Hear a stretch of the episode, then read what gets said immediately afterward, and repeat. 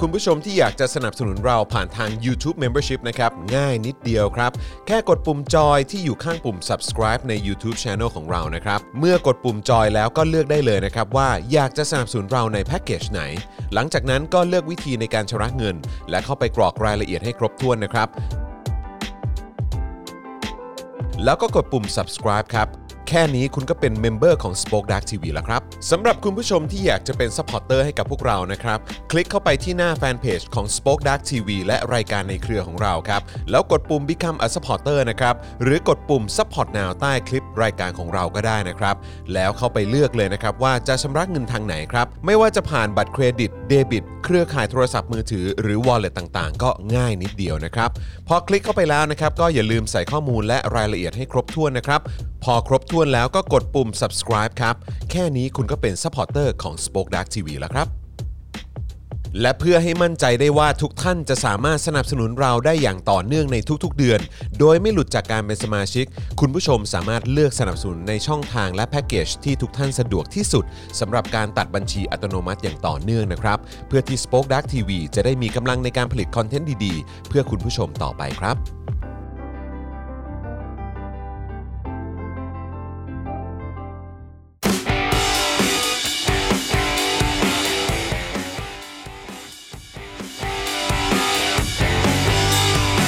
สวัสดีครับคุณผู้ชมครับต้อนรับทุกท่านนะครับเข้าสู่ Daily Topics Exclusive ของเราในวันนี้นะครับ ประจำวันที่ 21 กุมภาพันธ์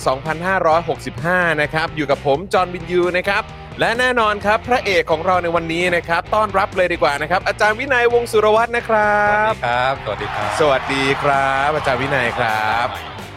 ไม่มีหูฟัง เออ ใช้ไมค์แบบพูดชัดๆ ใช่ถูกต้องถูกต้องถูกต้องนะครับอ่ะยังไงเอ่อปรับปรับเอ่อเสียงของอาจารย์วินัยเพิ่มขึ้นอีกนิดนึงนะฮะเอ่อพี่บิวครับอ่านะฮะเพราะว่าอาจารย์วินัยจะเสียงทุ้มๆเอ่อนุ่มๆหล่อ เน้นเบสเน้น ๆ เส นะครับเน้นเบสเยอะนะครับนะเพราะฉะนั้นก็ต้องเอ่อปรับเสียงขึ้นนิดหนึ่งนะครับ แล้วก็แน่นอนนะครับดูรายการไลฟ์แล้วก็ร่วมจัดรายการของเรานะครับ น้องบิวมุกควายนะครับ ครับสวัสดีครับ สวัสดีครับบิวครับนะฮะวันนี้มาเช้าหน่อยเนาะนะครับนะฮะอ่ะใครมาแล้วก็ทักทายเข้ามาได้นะครับแหมวันนี้มีเรื่องราวให้พูดคุยกันนะครับ อย่างที่หยอดแล้วก็โปรโมทกันเอาไว้ตั้งแต่วันศุกร์นะครับ แล้วก็ในช่วงเอ่อเสาร์อาทิตย์ที่ผ่านมาผมก็มีการโปรโมทกันไปทั้งใน Twitter โอ้โห นะครับ โปโมท แล้วก็ าไงบ้างครับ โซเชียลมีเดีย ด้วยไงอ่าก็คือให้รอติดตามกันได้เลย อ่า ในเช้าวันจันทร์ อ่าอ่า แล้วก็คือแฟนๆ หลายคนก็อาจจะยังไม่ทราบว่าเราย้ายจากวันศุกร์มาเป็นวันจันทร์แล้วนะครับ ใช่ใช่ เออ ใช่ หลายคนอาจจะยังไม่ค่อยคุ้นเท่าไหร่ อ่ารวมทั้งวัฒนาอารวาสด้วย วาสนาละวาดด้วยนะครับ ซึ่งข้อดีของการย้ายมาเป็นเช้าวันจันทร์เนี่ยนะครับ ก็คือทำให้ถ้าช่วงสุดสัปดาห์ไหนเนี่ยนะครับ อาร์เซนอลชนะเนี่ยนะครับ เราก็สามารถมาพูด คุย เอ่อ มาขิง โอ้อวดกันได้ อ่า นะครับ อ่าโด อย่าง เฉพะ อย่างสัปดาห์ที่ผ่านมาเราก็ชนะอยู่นะ าใช่ เออ ใช่ นะฮะ อ่า เออเอ้ยเราเราเราควรภาคภูมิใจใช่ไหมเราชนะทีมอย่างเบรนท์ฟอร์ด ก็ เออ อ่ เราควรจะภูมิใจสิเพราะเขาเป็นทีมในพรีเมียร์ลีก อ่าถูกต้อง ใช่ไหม ถูกต้ เออยังไงเขา ถู ก็ กต้อ เขาก็ถือว่าเป็นทีม อ่า ระดับแบบท็อปคลาสอยู่ดี แล้วก็ตอนนี้เราก็แข่งน้อยกว่า ทีมอื่นอยู่ประมาณสองนัดใช่ไหมอ่า ใช่ใช่ใช่ใช่ ถ้าช ใช่ นะได้เนี่ยมีสิทธิ์ท็อปโฟร์ เอ้ย เพราะ โห ฉะนั้นก็อย่าเพิ่งอย่าเพิ่งจิ้งสิทธิ์ นะครับก็ตามสไตล์ฮะปกติเราเราจะไม่ค่อยได้คุยกันเรื่องฟุตบอลกันสักเท่าไหร่นะฮะเอ่อช่วงหลังนี่ผมก็จะติดตามการอัปเดตจากทางพี่สะพ้ายผมนะฮะก็ทางภรรยาของอาจารย์วินัย อ่า อัปเดตอยู่เสมอนะครับเพราะว่าเหมือนโดนเหมือนเหมือนเหมือนจะต้องนั่งนั่งดูฟุตบอล อ่า กับอาจารย์วินัยอยู่เป็นประจำ อ่าเขาบอกว่าในชีวิตเขาเนี่ยรู้จักคนเชียร์อาร์เซนอลอยู่ประมาณสามคน อ๋อเหรอฮะ ถ้ามี สองในนั้นก็คือเอ่อวินยูกับวินัย แต่ว่าแฟนอาร์เซนอลนี่ไม่เคยรู้จักเลย ครับผม มีด้วยเหรอในโลกเนี้ย เอ้ยโอ้โห รู้จักแล้วจะรักเองนะครับนะฮะอ่ะต้อนรับคุณศิรภพบูด้วยนะครับนะสวัสดีนะครับวันนี้ก็เป็นอีกหนึ่งท่านที่โหยเบิร์นดาวเข้ามาให้กับพวกเราเยอะมากนะครับนะขอบพระคุณมากๆเลยนะครับเอ่อคุณฟิลบอกว่าสเปอร์ผมชนะแมนซีนะครับมอ เออประทับใจมากแฮร์รี่ ค เค อน น เต้ แบนะบว่า คอนเต้คุมสเปอร์ใช่ไหมเออ ใช่ ครับผม ยิงนาทีแบบเก้าห้าเนี่ย อื้อหือ เคนเนี่ยมามาแน่ ก็เขาก็เออเอ้ยแต่ความฝันเขาตอนเด็กเขาอยากอยู่อาร์เซนอลนะ แฮร์รี่เคนเออนะฮ ะแต่ว่าก็ก็ไม่เป็นไรก็ได้ไปอยู่สเปอร์ก็ถือว่าก็ก็ยังอยู่ในทีม ใน ทีมทีม London ทีมทีมแถวลอนดอนเออนะครับ ก็ ก็ก็ก็ยังดีฮะก็ยังดีฮะ กล้าพูดนะกู นะครับนะฮะอ่าคุณคุณแก้วมาแล้วนี่ไงเออแก้วเออคุณแก้วนี่คือเอ่อทางทางอาจารย์วินัยนะฮะ ภรรยา ขอให้ได้ ข ท็อปโฟ ได้ ตามฝันนะคะ เออนะครับพี่สะพาย สาธุ ผม ครับ เองนะฮะ สาธุ สวัสดีนะครับเอ่อนาแก้วนะครับ สวัสดีครับนะฮะบ้านนี้นี่จะมีแก้วสองคนแล้วนะเนี่ย อ่าใช่ นะฮะคุณผู้การบอกว่าสวัสดีค่ะเช้านี้ทอ l k ก b o u t ฟุตบอลกันใช่ไหมคะ ไม่ใช่ก็เปิดขึ้นมาก็ต้องขิงออกออก อ่า เอ่อออกสื่อนิดนึงครับ อ่า เออ นะฮะ แต่ว่าวันนี้ก็เช่นเคยครับ เราก็ยังจะคุยในประเด็นที่อาจารย์วินัยได้หยอดเอาไว้ตั้งแต่สัปดาห์ที่แล้วนะครับ หยอดหลายแบบนะครับ เออ แต่ว่าหยอดแต่ละทีไม่เหมือนกัน เออเออจริง ๆ มันมีมันมีตอนวีคก่อนด้วยที่ที่จริง ๆ แล้วเนี่ยเอ่อต้องต้องเอ่ออาจารย์วินัยก็ต้องมาไลฟ์ด้วยเหมือนกัน อ่า ใช่ไหมแต่ว่าตอนนั้นเนี่ยก็เอ่อติด อ่าพอ ติด ดี ติด เป็น โควิดเกินไป ครับา เออ ก็เลยต้องสกิปเรื่องอะไรนะ โจโรเกน อ่าใช่ใช่ใช่ใช่ใช่ซึ่งตอนนั้นน่ะรู้สึกว่าผมติดผมเป็นผมติดอะไรสักเออผมผมผมผมติดอะไรก็ไม่รู้อะผมติดงานหรือผมอะไรสักอย่าง แล้ว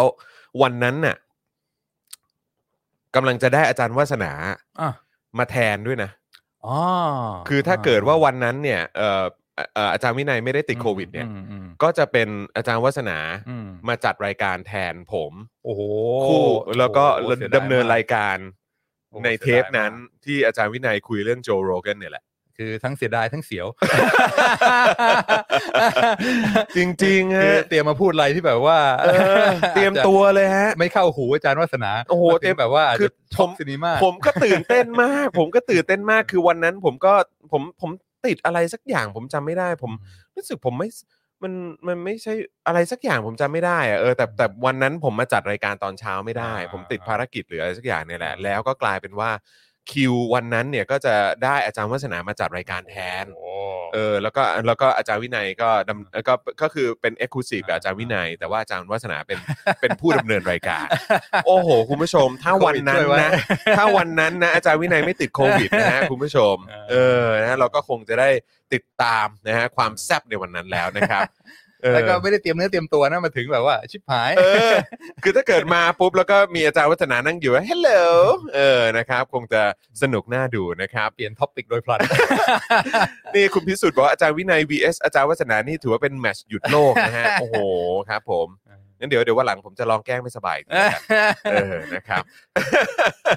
คุณซีบอกว่าสวัสดีครับมาทันไลฟ์สดนะครับ คุณฟิลบอกว่าอย่าแกล้งอาจารย์วินัยเออนะครับ สวัสดีคุณมนุษย์ลุงด้วยนะครับนะฮะคุณเนชบอกว่าเสียดายนะครับอ่ะขอดูคอมเมนต์ด้านบนหน่อยนะครับเอ่อ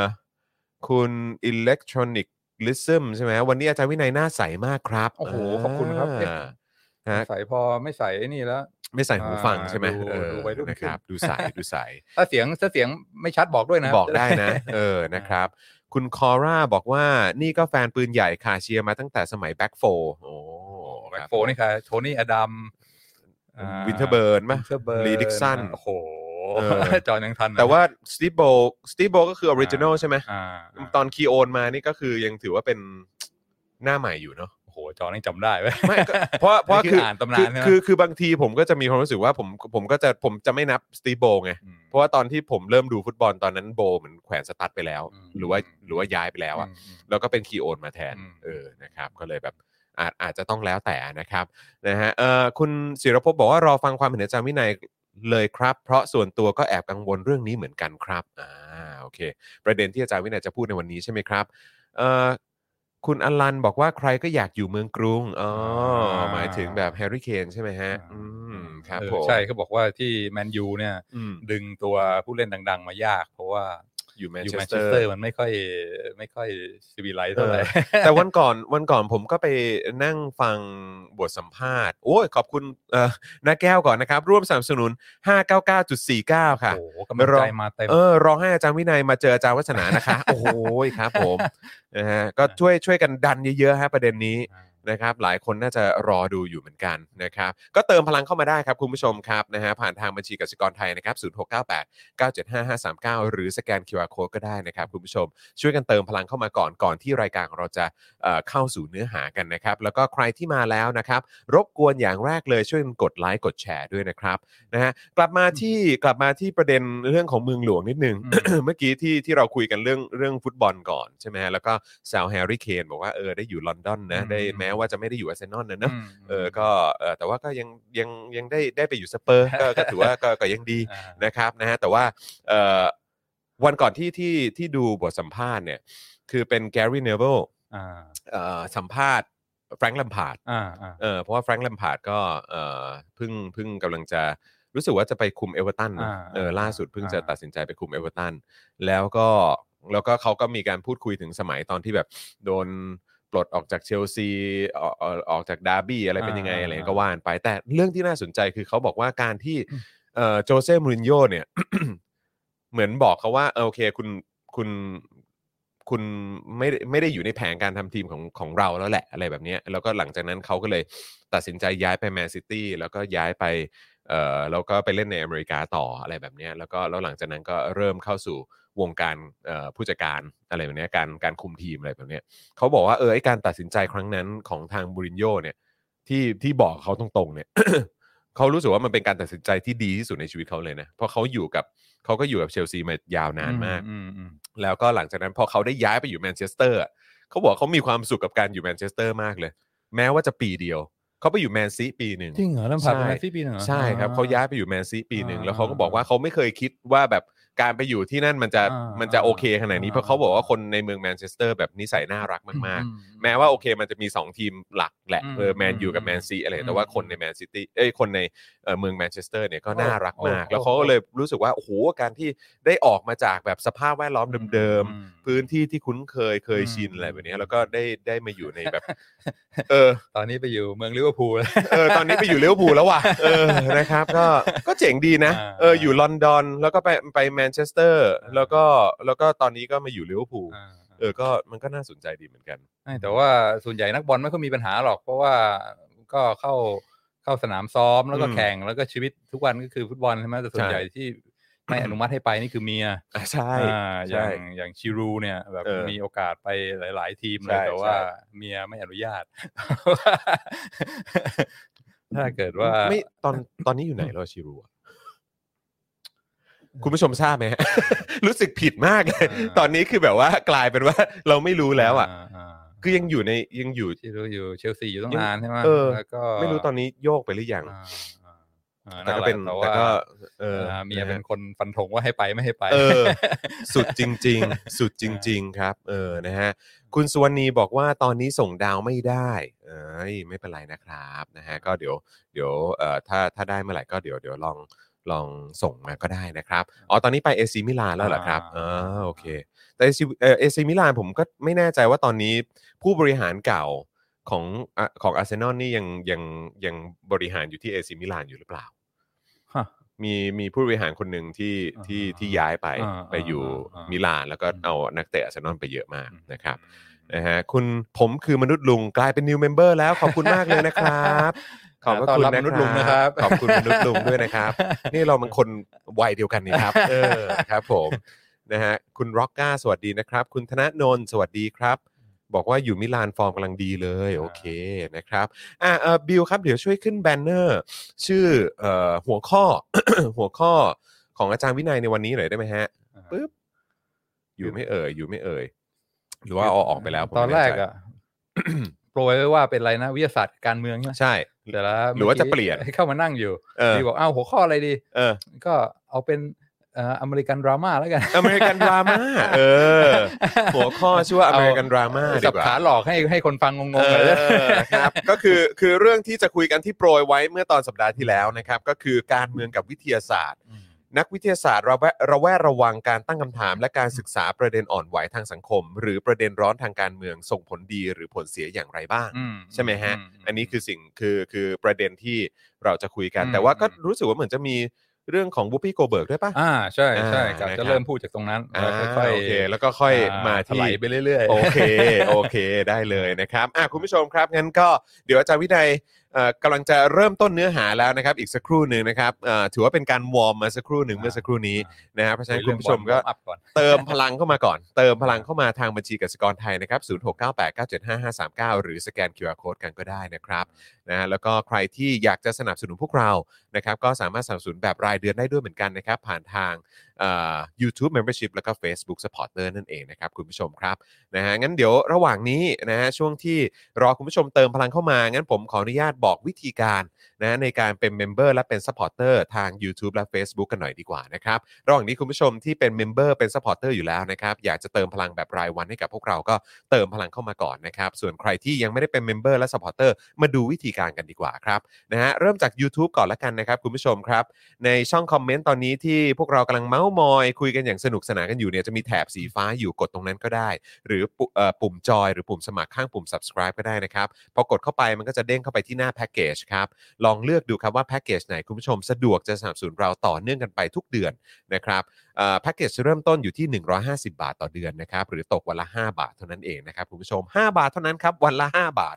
นะครับพอกดเข้าไปที่แพ็กเกจนั้นแล้วนะครับก็ไปเลือกวิธีการชำระเงินนะครับก็ผูกกับบัตรเครดิตบัตรเดบิตนะครับหรือว่า Google Pay ก็ได้นะครับ Wallet ต่างๆ ก็ได้นะครับ เข้าไปกรอกรายละเอียดให้ครบถ้วนเรียบร้อยกดยืนยันแค่นี้ก็เป็นเมมเบอร์ทาง YouTube แล้วนะครับ อันนี้สำหรับคนที่สะดวกหรือว่าชอบติดตามผ่านทาง YouTube นะครับหลายคนชอบดูเอ่อผ่าน YouTube หรือว่า YouTube Premium เพราะว่าก็สามารถฟังเป็นเบื้องหลังได้ด้วยเหมือนกัน อืมอืม นะครับเป็นแบ็กกราวด์ได้ด้วย อืม นะครับก็เอาที่สะดวกนะครับ ส่วนถ้าใครชอบดูผ่านทาง Facebook นะครับเพราะอาจจะเล่น Facebook ไปด้วย แล้วก็ดูรายการไปด้วยเนี่ยนะครับ ก็เอ่อกดเข้าไปนะครับเอ่อใต้ไลฟ์นี้เลยนะครับ จะมีปุ่มสีเขียวที่มีรูปหัวใจอยู่นะครับ นั่นคือปุ่ม Become a supporter กดปุ่มนั้นนะครับ แล้วก็เข้าไปเลือกวิธีการชำระเงินนะครับนี่จะเป็นบัตรเครดิตบัตรเดบิตก็ได้ หรือว่าผูกไว้กับค่าโทรศัพท์มือถือรายเดือน ก็ได้ด้วยเหมือนกันนะครับอันนี้จะหลุดยากหน่อยนะครับนะฮะแล้วก็พอเลือกได้แล้วเข้าไปกรอกรายละเอียดให้ครบถ้วนเรียบร้อยแล้วก็กดยืนยันแค่นี้ก็เป็นซัพพอร์เตอร์ทาง Facebook แล้วนะครับ เช่นเดียวกันครับ Facebook เนี่ยนะครับก็จะตกเดือนละ 150 บาทต่อเดือนนะครับก็ตกวันละ 5 บาทเหมือนกันนะครับ อืม คุณผู้ชมสะดวกช่องทางไหนจะเป็น YouTube หรือทาง Facebook นะครับก็เลือกช่องทางที่สะดวกได้เลยนะครับอยากจะสมัครทั้งสองช่องทางเลยก็ได้ อืม หลาย ๆ ช่องเลยก็ได้นะครับไม่มีปัญหาเลยนะครับ นะฮะอ่ะแล้วก็ยินดีกับป้าหมูดอนเมืองด้วยนะครับ บอกว่าเอ่อโอนร้อยแมนยูชนะ โอ้ ยขอบคุณป้าหมูด้วยนะครับ อ่าอ่า นะฮะคุณร็อกก้าริทึมบอกว่าจากใจแฟนเสิงห์เสียดายชิรูมากครับ มืออาชีพสุดๆ นิสัยดีมาก ใช่ไหม อ่ โปรมาก รับ ไม่เคย ผ บ่นนะไหมเป็นตัวสำรองก็ไม่บ่น ใช่ เล่นเต็มที่ตลอดเวลา อืมใช่ใช่ใช่ใช่ก็เป็นเจ้าของท่าเตะสกอร์เปียนนะฮะ อ่าโอ้โห เออ ในตำนาน ใช่ครับผม นะฮ ะ อืม คุณตั้มหรือมาหาบอกอาจารย์วินัยคุณจร ถ้าคนในองค์กรเราทำไม่ดี แล้วแล้วเราไม่ทำแบบนั้น แต่มีคนว่าทั้งองค์กร เราควรจัดการความคิดแบบไหนดีครับอื้อหือ อันนี้คือพูดถึงบุ๊ปปี้หรือว่าอะไรครับ น่าจะพูดถึงสถานการณ์ของคุณตั้มเองหรือเปล่า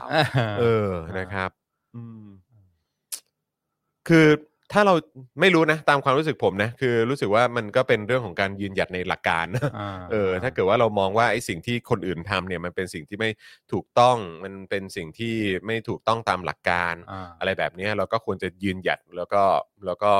แบบปฏิเสธสิ่งเหล่านั้นนะนะครับ อ่า เออนะฮะ อ่า แต่ว่าก็ก็เห็นใจเพราะว่าหลาย ๆ ครั้งเนี่ยก็หลาย ๆ คนอาจจะอยู่ในสถานการณ์ที่เขาเรียกว่าอะไรกลืนไม่เข้าคายไม่ออก กลืนไม่เข้าคายไม่ออก หรือแบบอาจจะพูดไม่ได้อะไรอย่างเงี้ยน้ำท่วมปากอะไรแบบเนี้ยเออก็ก็เข้าใจแต่คือแบบบางทีมันก็ต้องตัดสินใจอะครับเออผมผมเองจากที่เคยอยู่ในแบบสังคมหรือหรือบางบางทีในในพื้นที่บางพื้นที่ที่เรารู้สึกแบบอึดอัดแบบความคิดของเราแบบ ไม่ได้เหมือนเหมือนกับเขาอะไรเงี้ยโดยเฉพาะทางด้านการเมืองเนี่ยพอท้ายสุดแล้วก็ก็เหมือนเราก็สู้จนเต็มที่ที่สุดแล้วแหละเออแล้วก็ถ้าเกิดท้ายสุดแล้วก็เออแบบเราสบายใจกว่ากับการที่จะอยู่ในพื้นที่ของเราเอง อืม แล้วก็ อืม ออกมาอยู่ในพื้นที่ของเราเองก็ได้ครับ ม เออ ม นะครับ อืม แต่ว่าก็เป็นกำลังใจให้กับคุณตั้มด้วยละกันนะครับนะฮะอ่าอ่ะขอดูเอ่อคอมเมนต์ด้านล่างมีมาอีกไหมเอ่ยปุ๊บอ่าโอเค ขอขึ้นด้านบนนิดนึง คุณแนนสวัสดีนะครับ คุณพัชระบอกว่าสวัสดีอาจารย์วินัยกับพี่จอนจากพาโลอัลโต โอ้โห ครับผมโอ้ยสวัสดี พาโล ครับ โตนะครับอ่าผม แหม่ เคยอยู่สี่ปีแถวนั้น อยู่ 4 ปี อ่า อาจารย์วินัยอยู่แถวไหน พอจะ าอยู่พาโลโตเลยครับ อยู่แบบเหมือน อ่ามี มี ถนนไหนซอยไหนอะไรแบบเนี้ย อยู่ใน อืม แคมปัสสแตนฟอร์ดแคมปัสครับ on the farm อ่า า อยู่ที่ อยู่ ที่สแตนฟอร์ดเลยนะ ใจก ลาง p าโลอาโต เขาเรียกว่าอะไร จำได้ แคมปัสนี่ก็คือเออก็มันก็คือแคมปัสนะก็ก็ก็คือก็เป็นหอในนั้นเลยใช่ไหมฮะ เขาเรียก มีหออยู่ เรียก ในนั้ the น farm พระ The ว่ Farm ฮะ อ่าเป็นแคมปัสที่แบบว่าเขียวขจี เขียวขจี อ่า อ๋อครับผมนึกว่านึกว่าขุนขุนแบบว่า ขุนบรรดาสัตว์ทั้งหลาย เออขุนนักศึกษาทั้งหลาย เออ นะฮะ ออกไปสู่โลกกว้างอะนะครับ นะฮะ คุณนนทวัฒน์นะครับ นะฮะ คุณ คุณนนทวัฒน์เนอะเออ นะครับ จากซานฟรานซิสโก นะครับ สวัสดีครับ โอ้โห นะฮะ เรามี เรามี เรามีผู้ แฟน ชม ๆ รายการ เย อ อะ ยู่ นะ ทั่วโลกนะ เนี่ย เออ นะครับ คุณสยามวิทย์บอกว่าผมแปลกใจนะทำไมลุงตั้งตัวเป็นพระราม ตัวละครที่เป็นพระราม เอ่อ อะไรอะทำไมกลุ่มอนุรักษ์นิ่งเฉย แต่นักศึกษาไปชุมนุมหน้าสถานทูตทำไมโดนหนึ่งหนึ่งสองอ๋อครับผมนะฮะ คุณแชร์บอกว่าวันนี้มีเวลาดูโอนให้แล้วนะคะ เป็นกำลังใจให้ Spoke Dark ค่ะ ขอบคุณมากเลยนะครับ ขอณบ คุณ H8 บอกว่าสวัสดีครับ คุณจอห์นอาจารย์วินัยครับผมได้เลยครับ สวัสดีนะครับอ่ะคุณผู้ชมครับนะฮะอย่ารีรออย่ารอช้าดีกว่านะครับ ตอนนี้ก็ผ่านมา 20 นาทีแล้วนะครับ เรามาเริ่มต้นเนื้อหาของเรากันเลยดีกว่า อ่ เราจะเริ่มตรงไหนดี อืม เอ่อจะเริ่มที่ เราก็ดริฟต์ไปเรื่อยๆนะค ด รับ ราม่าก่อน อ่า หรือว่าจะเริ่มที่มุมมองของอาจารย์ อ่า วินัยก่อน าเดี๋ยวเราค่อยๆดริฟต์ไปเรื่อยๆ แล้วสุดท้ายเนี่ยอาจจะเข้าวิทยาศาสตร์อาจจะเข้าดราม่า ได้ครับ ลองดู ได้คซิรับ ว่ามันจะมันจะไปทางไหน อ่าโอเคอ้อเออเมื่อเมื่อสักครู่นี้ผมลืมทักทายคุณผู้ฟังใน Clubhouse ด้วยนะครับ ก็สวัสดีคุณผู้ฟังใน Clubhouse ด้วยนะครับนะฮะอ่ะโอเคครับ กลับมาที่เรื่องของเราในวันนี้ครับอาจารย์วินัย ครับ อืม ก็อืมพอดีเห็นปากกานี่วางอยู่นะครับ ก็เลย ครับ เอ้ย น่าสนใจ อืม คือนึกไปถึงอ่าเคยเคยอ่านอ่าอ่าการทดลองทางจิตวิทยาอย่างหนึ่งเขาบอกว่าบางทีเนี่ย เรารู้สึกเครียดๆกับอ่าเรื่องทั้งสายรอบตัวของเรา อืม แล้วก็ชีวิตมันเครียดเหลือเกินมีแต่เรื่องไม่ดี ครับ ทำให้มันหม่นหมองอะไรเงี้ย ครับ บางทีเราก็จะหน้ารำข้ามเครียดขมวดคิ้วโดยไม่รู้ตัว อืม แล้วก็เวลาหน้าเครียดๆเนี่ยมันก็ส่งผลต่อจิตวิทยาทำให้ยิ่งแบบว่าดาร์กลงเรื่อยๆ อืม ไม่มีความสุขเขามีการทดลองอันหนึ่งเนี่ยเขาบอกว่าอาลองไปถามคนที่ว่ามีความเครียด depression แค่ไหน อืม โดยที่จัดเป็นสองกลุ่ม กลุ่มหนึ่งเนี่ยอ่าอ่าให้กรอกแบบสอบถามว่าคุณเคยเครียดเคยคิดอะไรวันหนึ่งวันหนึ่งเนี่ยเครียดกี่ครั้งกดไหลย้อนหรือเปล่า มอืม อีกกลุ่มหนึ่งนี่ก็ให้ตอบคำแบบคำถามแบบสอบถามเดียวกัน อืม แต่ว่าในระหว่างตอบแบบสอบถามเนี่ยให้ให้คาบปากกาไว้ ให้ค่าปากกาไว้ อ่า เออ คาบปากกาไว้ทำไปต่อไป อือฮึ แล้วก็ผลที่ออกมาปรากฏว่ากลุ่มที่ค่าค่าปากกาเนี่ยมีความเครียดน้อยกว่า อย่างมีนัยสำคัญ อ่าฮะ เออเขาบอกว่าสาเหตุเนี่ยเพราะว่ากล้ามเนื้อใบหน้าเราเนี่ยมันส่งผลตรงต่อจิตวิทยาในสมอง อ่ เวลาเราคาบปากกาเนี่ยมันก็จะบังคับให้เราคล้ายๆยิ้มใช่ไหม เออเออเออ แล้วถ้าเรายิ้มเนี่ยมันก็จะทำให้เคมีในสมองเปลี่ยนไป อืม เกิดความเครียดลดลง อืม แล้วก็อ่าช่วยช่วยบรรเทาความความความกดดันความเครียดทั้งหลายได้ อืม เพราะฉะนั้นบทเรียนที่สำคัญก็คือ ยังไงก็ยิ้มสู้ไว้ก่อน เออ อา เออ ถึงแม้ เออ ว่า เออ ชีวิตมันจะ หม่นหมองแค่ไหนเราก็ อืม ต้องอาถ้าเรายิ้มไว้เนี่ย อย่างน้อย อืม มันก็อาจจะทำให้จิตวิทยาของเรามัน positive ขึ้นได้ เออ อ่าก็ก็เป็นเป็นบทเรียนที่น่าสนใจแล้วก็ อืม หลายครั้งก็เอาไปใช้เอาไปสอนกับนักเรียนเหมือนกันว่า อืม เฮ้ยถึงแม้ว่าเราจะมีความเครียดเนี่ยการนั่งขมวดคิ้วทำหน้าเศร้าเนี่ยมันก็จะทำให้ทุกอย่างแย่ลง อืม เพราะฉะนั้นยังไงก็ยิ้มสู้ไว้ก่อนนะ เออเออเออเออ อ่า เออ แล้วก็อย่างน้อย ถ้าจิตวิทยาเราเป็นบวกขึ้น อืม อ่าอ่าอะไรต่ออะไรมันก็อาจจะดีขึ้นได้ เออ ยังไงก็ เ ยิ้มไว้ก่อน อันนี้ ะ อันนี้อันนี้น่าสนใจมากนะ อ่า เพราะว่าหลายครั้งนี่ก็คือหลาย ๆ ครั้งเราก็รู้สึกว่า มันมีมันมีหลาย ๆ คนที่เราเจอในในแวดวงการเมืองอะครับ อืม เออแบบเวลาเราสัมภาษณ์เขาหรืออะไร อืม แบบเนี้ยแล้วก็คือเขาเป็นคนที่เก่งนะ แล้วเขาเป็นคนที่ อืม ที่ แบบนิสัยดีน่ารักด้วย โดยเฉพาะในในฝากฝั่งประชาธิปไตยหลาย ๆ คนนะนะไม่ว่าจะเป็นทนายความไม่ว่าจะเป็นนักการเมืองไม่ว่าจะเป็นนักวิชาการไม่ว่าจะเป็นนักเคลื่อนไหว อืม คือต้องบอกเลยว่า ในจำนวนนั้นเนี่ย เราจะเห็นหลาย ๆ คนน่ะที่ยิ้มตลอดเวลาแล้วก็ อืม หัวเราะตลอดเวลา อื ผมว่า แ คุณผู้ชมก็ วิตเขาจะแบบว่าดู ใช่ อ่า ผมว่าคุณผู้ชมน่าจะพอนึกออกว่าเป็นใคร อืม หลาย ๆ คนน่ะ ม คือแบบว่ายิ้มหัวเราะตลอดเวลาแล้วดูแบบเฮ้ยทำไมมึงยิ้มได้วะอะไรแบบเนี้ย อืม ทั้ง ๆ ที่แบบบางคนก็โดนขังคุกไว้เป็น อืม ร้อยวันอะไรแบบเนี้ย อืม แล้วก็ถูกความอายุที่ทำย่ำยีอะไรแบบเนี้ย อืม แต่ว่าก็คือก็คือเขาเองยิ้มอ่ะ อืม แล้วก็คือรู้สึกว่าเฮ้ยแล้วน อกจากฟังจากอาจารย์วินัยแล้วดูเหมือนว่ามันน่าจะเพิ่ม พลังบวกหรือว่า อืม เพิ่มความโพสิทีฟ อืม ขึ้นมาให้กับเขาได้อะ อืม มันก็ยังเพิ่มความเหมือนกำลังใจหรืออะไรสักอย่างให้คนรอบข้างได้ด้วยเหมือนกันนะ ครับ อืม ใช่การยิ้มเนี่ยดีแน่นอน อืม อาจจะดีต่อเราอาจจะดีต่อคนรอบข้าง ครับ ให้คนรอบข้างเรารู้สึกมีกำลังใจขึ้นมาได้ด้วย อืม อ่า อืม แน่นอนร้อยเปอร์เซ็นต์ อืม มันมีปัญหาอยู่นิดเดียว อืม อ่าคือไอ้การทดลองที่เล่าให้จอห์นฟังคเนี่รั ย บ ที่ตีพิมพ์ในวารสาร แล้วก็ใครๆก็เอามา เอามาโค้ดเอามาใช้สอนเอามาเป็น อืม บทเรียน อืม แบบว่าเซลฟ์เพลอะไรทั้งหลายใน ครับ หนังสือ ครับ เนี่ยมันมีปัญหาอย่างเดียวคือ เวลาคนอื่นพยายามไป replicate อืม คือไปทำการทดลองซ้ำเนี่ย อืม ผลแม่งไม่ออกว่ะ อ้าวเหรอเอ อเอาหมายความว่าเวลาทำการทดลองนี้ซ้ำใช่ไหมฮะ อ่า อืมอืม เออคือตีพิมพ์โด่งดั ง ใครเอาไปโค้ด อืม ก็เรียบร้อยแล้วว่าอ่าถ้าเกิดอย่างน้อยยิ้มสู้เนี่ย อืม อ่าจิตวิทยาของเราจะดีขึ้น อืม ก็ฟังดูดีใช่ไหมเป็น ครับ บทเรียนที่เอ่อ make sense ทุกอย่าง อืม แต่ปรากฏว่าไปไปมามามีคนพยายามเอาไปทำซ้ำอะไร ครับเงี้ยคือคว่ารับ ที่ไหนลองมาทำบ้างสิ อืม ใช้แบบสอบถามเดียวกัน แล้วก็กลุ่มหนึ่งไม่ค่าบปากกาอีกกลุ่มหนึ่งค่าบปากกา ครับ ปรากฏว่าทำซ้ำแล้วไอความเครียดความอะไรมันก็ไม่ได้แตกต่างกันอย่างมี แปล นัยว สำคัญ อืมครับ เออก็เลย ทำซ้ำครั้งแรกเฮ้ยไม่ได้ว่ะ อืม ทำซ้ำอีกครั้งก็ไม่ได้เหมื อนกัน อืม ก็เลยซ้ำไปซ้ำมาก็รู้สึกว่าไอ้ที่มันได้ครั้งแรกที่เวลาค่าบปากกา แล้วจะทำให้จิตวิทยาดีขึ้นเนี่ยสงสัยแม่งฟลุก อืม ก็เลย ตอนนี้ก็เลยต้องเปลี่ยน อืม ทฤษฎีใหม่ว่าเออบางทีไอ้ที่เราคิดว่าค่าบปากกา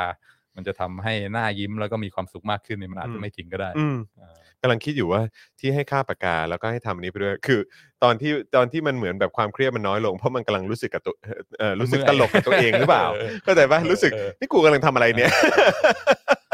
ก็ก็ไม่รู้ไงก็ครั้งแรก เออ ทำ เออ ออกมาแล้วเฮ้ยแม่งมีนัยสำคัญ เออ คนขับปากกาทำหน้าเหมือนยิ้มก็จะ อืม ทำให้มีความสุขมากขึ้น มัน อืม ก็ทดลองมาครั้งแรกบังเอิญฟลุก อืม เกิดความแตกต่าง คือสถิติบางทีมันก็ฟลุกได้ใช่ไหม อืม คือกลุ่มที่ค่าบปากกาบังเอิญ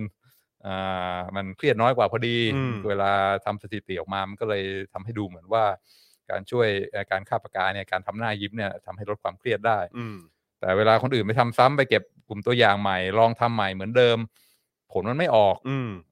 ทำซ้ำครั้งที่หนึ่งไม่ออกทำครั้งซ้ำครั้งที่สองไม่ออกมันก็เริ่มต้องเอ๊ะเออสงสัยครั้งแรกมันฟลุกว่ะ อืม เพราะฉะนั้นเราก็ต้องเปลี่ยนทฤษฎี อืม อ่า อืม ความเชื่อแล้วก็บอกว่า แม้ว่ามันจะเป็นเรื่องที่สวยงามแล้วก็เอามาสอนได้เป็นแบบว่า teachable moment นะอย่าทำหน้าเครียด อืม อ่า อืม อาจจะอาจจะอ่าสอนไปแล้วแต่ว่าหลักฐานทางวิทยาศาสตร์มันมันยังหาไม่เจออ ม มันยังไม่มีอะไรมาสนับสนุน เพราะฉะนั้น อือฮึ ก็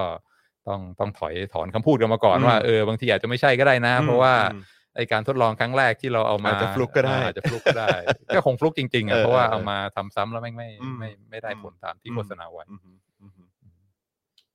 ก็ อันนี้ก็คืออ่าธรรมชาติของของความรู้ของการศึกษาทางวิทยาศาสตร์ใช่ไหม ครับ จิตวิทยาก็เป็นเป็นวิทยาศาสตร์อย่างหนึ่ง อืม ก็พยายามเข้าใจเรื่องอ่าอ่าอ่าเคมีในสมองเรื่อง อืม อ่าอ่าพฤติกรรมของมนุษย์ ครับ แล้วก็บางทีก็พยายามศึกษากันอย่างอาออกแบบการทดลองอย่างอ่ารัดกุมเพื่ออ ม ต้องการหาคำตอบ อืม เอ้ยไอ้นี่มันมีผลต่ออันนี้ไหมอะไรเงี้ยกินยาคลายเครียดมันจะทำให้อ่าอ่าจิตวิทยาดีขึ้นไหมก็มีการมีชุดทดลองชุดควบคุม แล้วก็เก็บข้อมูลกันอย่างเป็นระบบ แล้วก็เอามาวิเคราะห์ทางสถิติ เพื่อหาคำตอบว่าเออเอ่อความจริงมันเป็นยังไง อืม อ่าท่านก็อ่านี่คือวิทยาศาสตร์ที่ทำให้ชีวิตเราอ่าก้าวหน้ามาได้มาได้ไกลมากทางด้านการแพทย์ทางด้านสาธารณสุขอะไรเงี้ยแต่มันก็มีหลายครั้งเหมือนกันที่อ่าศึกษาออกมาครั้งแรกนึกว่าเข้าใจแล้ว อืม แต่ว่าอ่าบางครั้งสถิติมันก็เป็นเงี้ยเก็บข้อมูลมามันก็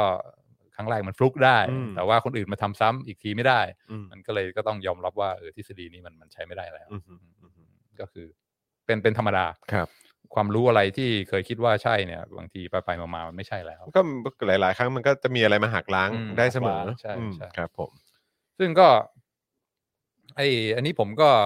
ก็ก็เป็นเหยื่อเหมือนกัน ก็เคยเอามาสอนเอามาพูดเอามาเล่า แล้วก็โอ้โหเจ๋งมากนะเห็นไหม อืมอืม แค่ขับปากกาเนี่ยไว้มันทำให้อ่าจิตวิทยามัน เออ เปลี่ยนได้ เออ มาดูทีหลังอ้าวตกลงเขา อืม เขาเลิกเชื่อกันไปแล้ว เออ ทฤษฎีนี้ ก็โอเค ยอม ดี รับ บังไปแล้ว ก็ก็นึก ว่านึกว่าใช่แต่ความจริงไม่ใช่ ครับ ก็เป็นเรื่องธรรมดาอ่าอันนี้ก็เลยอ่าย้อนมาคิดถึงอ่าดราม่าที่ที่จอห์นเกริดไปเมื่อกี้เรื่องวูปปี้โกเบิร์ก อืม ที่ ใน The View อ่า ใช่ไหม ใน ฮะ เดอะวิวใช่ไหม อืม ที่ The View เนี่ยก็ต้องบอกคุณผู้ชมก่อนว่ามันก็เป็นรายการทอล์กใช่ไหม อ่า เออนะที่เป็นเออสุภาพสตรี สุภาพสตรี สี่ ใช่ ท่านใช่ไหม ใช่ สี่ ใช่ สี่ท่านด้วยกัน ซึ่งก็มีเปลี่ยนมาหลายรุ่นแล้วเนอะ อ่า เออนะครับก็เขาก็จะมาพูดคุยเกี่ยวกับข่าวสารหรือสิ่งที่มันเกิดขึ้นในสังคม แล้วก็แลกเปลี่ยนความคิดเห็นกัน อืม อะไรแบบนี้ อืม คือถ้านึกถึงของไทยก็อาจจะคล้ายๆผู้หญิงถึงผู้หญิง แต่ว่าก็ผู้หญิงถึงผู้หญิงของเรานี่ก็จะแบบเบา อ่าม ากเลยนะครับ แต่ว่าของเขาของ The View นี่คือแบบถกกันโหด ถกกันโหด ใช่ ครับผม แล้วก็วุปปี้โกเบิร์กนี่ก็เป็นดารารุ่นเก่าใช่ไหม อือฮึ อ่าที่ดังๆก็จำได้ตอนตอนเด็กๆก็เล่นเรื่องเรื่องโกส อ่าใช่ กับ Sister เด Act มัวอ่าแล้วก็ซิสเตอร์แอค อ่าใช่ใช่ใช่ โอ้โหนะดังมาก เออ นานมากนะ Ghost นี่ก็คือนางเล่นเป็นเหมือนแบบคล้าย ๆ เป็นเป็นเป็นแม่หมอป่ะ อ่า เหมือนเป็นแบบค ใช่ ล้ายๆเขาเรียกว่าอะไรคนทรง อ่า คนทรงใช่ไหม ที่ เออ เดมี่มัวร์สามีตายแล้วก็เลยต้องไป แพทริกสเวซี่นี่ก็แบบว่ามา มามามาหลอกนาง เออ แล้วก็ให้ให้แบบว่าไปไปติดต่อกับเดมี่มัวให้ อ่า อะไรแบบนี้ ส่วน Sister Act นี่ก็เล่นเป็นเป็นแม่ชี อ่าแม่ชี เออ ใช่ ครับผม ไอ้จอนี่คอหนังนะหนัง ครับ เก่า ผม ๆนี่ดูหมดแล้ว ครับต้องดูครับ ครับผม เออ อ่านี่ก็วิปวูปปี้โกเบิร์กก็เป็นดารารุ่นเก่า ใช่ แล้วก็มา รุ่นใหญ่เลยแหละเนอะ ออนออนเด อื อะ ม บิวใช่ไหม ใช่ แล้วดราม่าที่เกิดขึ้นก็คือเขากำลังพูดเรื่องโฮโลคอสต์กันอยู่ อืม คือการฆ่าชาวยิว ฆ่าล้างเผ่าพันธุ์นะเนอะ อ่าช่วงช่วง สงครามโลกสง ค คราม รั้ง โลก ที่สองครั้งที่สอง ครับ แล้วก็เขาบอกว่าเนี่ย เป็นเป็นเป็นเป็น racial อืม อ่าพิธีกรคนหนึ่งบอกว่าเนี่ยเป็นการเป็นเป็นเรื่องเป็นเรื่องเรสการ อืม ฆ่าเผ่าพันธุ์ชาวยิว อืม แล้วก็วูปปี้โกเบิร์กก็บอกว่าเดี๋ยวเดี๋ยวเดี๋ยวเดี๋ยวเดี๋ยวอืมอันนี้ไม่ใช่เรื่องเรื่องเรสนี่อ่าเพราะ ว่า เรสนี่สำหรับวูปปี้โกเบิร์กคืออะไรที่เราเห็นได้ใช่ไหม อืม อย่างเช่นว่าอ๋อเอ่อคนนี้เป็น ก็ก็ก็ก็ตามอ่าอ่าในในสื่ออเมริกันก็มี อืม แบบว่าเรสที่ชัดเจนใช่ไหมจะเป็นคนผิวขาว คนผิวดำคน อือฮึ เอเชีย อืม คนเม็กซิกันอะไรเงี้ย อืม ซึ่ง อืม มี ลักษณะภายนอกที่สามารถบ่งชี้กันได้ชัดเจน ครับ แต่ว่าสำหรับคนอ่าชาวชาวเยอรมันมาฆ่าชาวยิวเนี่ยเขาบอก อืม ว่าอันนี้มันมันไม่ใช่เรื่องเรส อืม ก็คงจะมองว่าเป็นอ่า เป็นคน ขาวกับคนขาวด้วยกัน เออคือคือมองว่าเป็นคนสีผิวเดียวเอย อ่า สีผิวเดียวกันว่างั้น อ่ อืม ก็เขาก็บอกว่าก็เป็นเรื่องที่แย่มากเลวร้ายอ่าแต่เป็นการความโหดร้ายทารุณของอ่าอ่าอ่าคนในในเรสเดียวกัน อืม ที่ที่ทำต่อกัน อืม มันมันไม่ใช่ประเด็นเรเชียล อืม อ่าคนในคนอื่นที่นั่งพิธีกรกันอยู่ก็เฮ้ยมันมันใช่นะ เพราะว่าเวลาฮิตเลอร์เขียนอะไรเกี่ยวกับว่าอ่าเขาคิดอะไรอยู่ตอนที่ทำพวกเนี้ยเขาก็เหมือนมองอาชาวยิวเป็นเป็นเป็นชนชาติหนึ่ง อืม ที่ อืม อ่าแยกออกมาต่างหาก อืม อ่าเพราะฉะนั้นอันเนี้ยน่าจะจัดเข้าเป็นเรื่องเป็นเรื่อง racial issue ได้ อืม แต่ว่าอุปปี้ก็บอกว่าเฮ้ยไม่ใช่ตามตามตามมันคือความโหดร้ายของอ่าคนกลุ่มหนึ่งกับคนอีกกลุ่มหนึ่งแต่ว่า อือฮึ มันมันไม่ใช่เรื่องเรื่องชาติพันธุ์ อืม อ่าซึ่งอ่าฟังดูก็เออก็ ก็คือตอนตอนที่อยู่โรงเรียนหรือว่าตอนเด็ก ๆ ก็ก็เคยเคยได้ยินทฤษฎีนี้ว่าว่าชาติพันธุ์เรสคืออะไร แล้วก็คุณพ่อก็เคยสอนว่ามันก็มีทฤษฎีอยู่ใช่ไหมว่า ถ้าจะแบ่งคนเป็นเป็นชาติพันธุ์ต่างๆอ่าสามารถแบ่งได้กี่แบบ อ่าใช่ ก็ ก็ มี คือคือตอนตอนเด็กเราก็จะได้ยินพวกนี้เยอะ คอเคเชียน เอออะไรนะ มองโกลอย มองโกลอย า เออนิกรอยอะไรแบบนี้ า เออใช่ใช่ ซึ่ เป็นสิ่งที่เราเรียนมาตอนแบบประถมเนอะ าา เออ อะไรประมาณนั้นอืม ซึ่งก็ก็ก็นึกออกว่า อืม วูปปี้เขากำลังพูดถึงอะไรอยู่ อืมอืม แล้วก็อ่าเข้าใจมันก็สามารถมองออกใช่ไหมมีลักษณะภายนอกที่มันต่างกัน ก็สามารถแยกได้ว่าอ่าเป็นเป็นอ่าเผ่าพันธุ์ที่ต่างกัน อืม แต่ว่าถ้าเข้าไปดูในวิกิพีเดียอะไรเงี้ยเขาจะบอกว่าเป็นทฤษฎีที่เอาเดตไปแล้ว เออ คือไม่ใช่อะไรที่ อือฮึ ที่นักวิทยาศาสตร์เขาเขาใช้กันอีกแล้ว ครับครับ ซึ่งเอ่อถ้าเข้าไปดูใน ในคำอธิบายว่าทำไมมันถึงอัปเดตเนี่ย อืม ก็ก็มีคำอธิบายหลายอย่างก็อ่านพยายามอ่านมากอ่าอันนึงก็บอกว่า ตอนนี้ศึกษาเรื่องเรื่องยีนเรื่องโครโมโซมเนี่ยความหลากหลายมันทางพันธุกรรมมันมีมากกว่านั้นเยอะ อืม เพราะฉะนั้นการมาแบ่งเป็นหยาบๆกลุ่มๆเนี่ยมัน อือฮึ อาจจะไม่ไม่ตรง แบ่ง กับ หมวดหมู่แบบว่า อย่างอย่างง่ายอย่างเขาเรียกอะไรอย่าง เออก็อย่างอย่างหยาบหยาบๆเกินไปมันก็คงคงไม่ได้ใช่ไหมฮะ อืม คือแบบว่ามันมีหลากหลายมากกว่านั้น อ่มีหลากหลายมากกว่านั้น อืม แล้วก็ตกลงกันไม่ได้บางคนก็บอกว่าเฮ้ยมันอาจจะมีถึงสามร้อยเรสก็ได้ โอ้โห ตามว่าความหลากหลายทางทางพันธุกรรมอะไรเงี้ย อืม เพราะฉะนั้นอ่าแบ่งหยาบๆนี้มันอ่า ถ้าจะพยายาม มั แม น ท ง่ายไป ความรู้ทางพันธุกรรมเนี่ย อืม มันมันมันลำบาก อืมอืม ซึ่งก็ก็ก็เข้าใจ อือฮึ วิทยาศาสตร์มันก้าวหน้าไปใช่ไหม อือฮึ ไอ้ที่เคยแบ่งอย่างหยาบๆเนี่ยมันก็อาจจะไม่ไม่ละเอียดพออ อืม แต่ว่าถ้าถ้าอ่านให้ละเอียดที่เขาอธิบายว่าทำไมไอ้ทฤษฎีนี้มันถึงเอ่อเสื่อมความนิยมไม่มีใครมาใช้ต่อไปแล้วเนี่ยก็มันก็มีมุมมองอื่นด้วยเหมือนกัน อืม ว่าเอ่อการแบ่งคนเป็นเป็นกลุ่มเป็นชาติพันธุ์เนี่ยบางทีมันมีความอันตรายความ อืม เสี่ยง เพราะว่า แบ่งแยกกันใช่ไหมฮะ อ่าแบ่งแยกกัน พอเริ่มไปดูว่า อ๋อ คนกลุ่มนี้ เชื้อชาตินี้ต่างกับคนเชื้อชาตินี้ในแง่ไหนบ้าง ครับ ก็มันอาจจะไม่จบแค่สีผิวหรือว่าอะไรมันอาจจะไปถึงลักษณะอื่น อืม ๆ เช่นเอ่อขนาดสมองความไอคิว อืม โดยเฉลี่ย อะไรพวกเนี้ยว่าคนแต่ละชนชาติมีความแตกต่างกันยังไงบ้าง อืม ซึ่งเอ่อเขาบอกว่าอันนี้เป็นเรื่องที่อันตรายมาก อืม แล้วก็เป็นอ่าคนสมัยก่อนที่เป็น white supremacist ที่พยายาม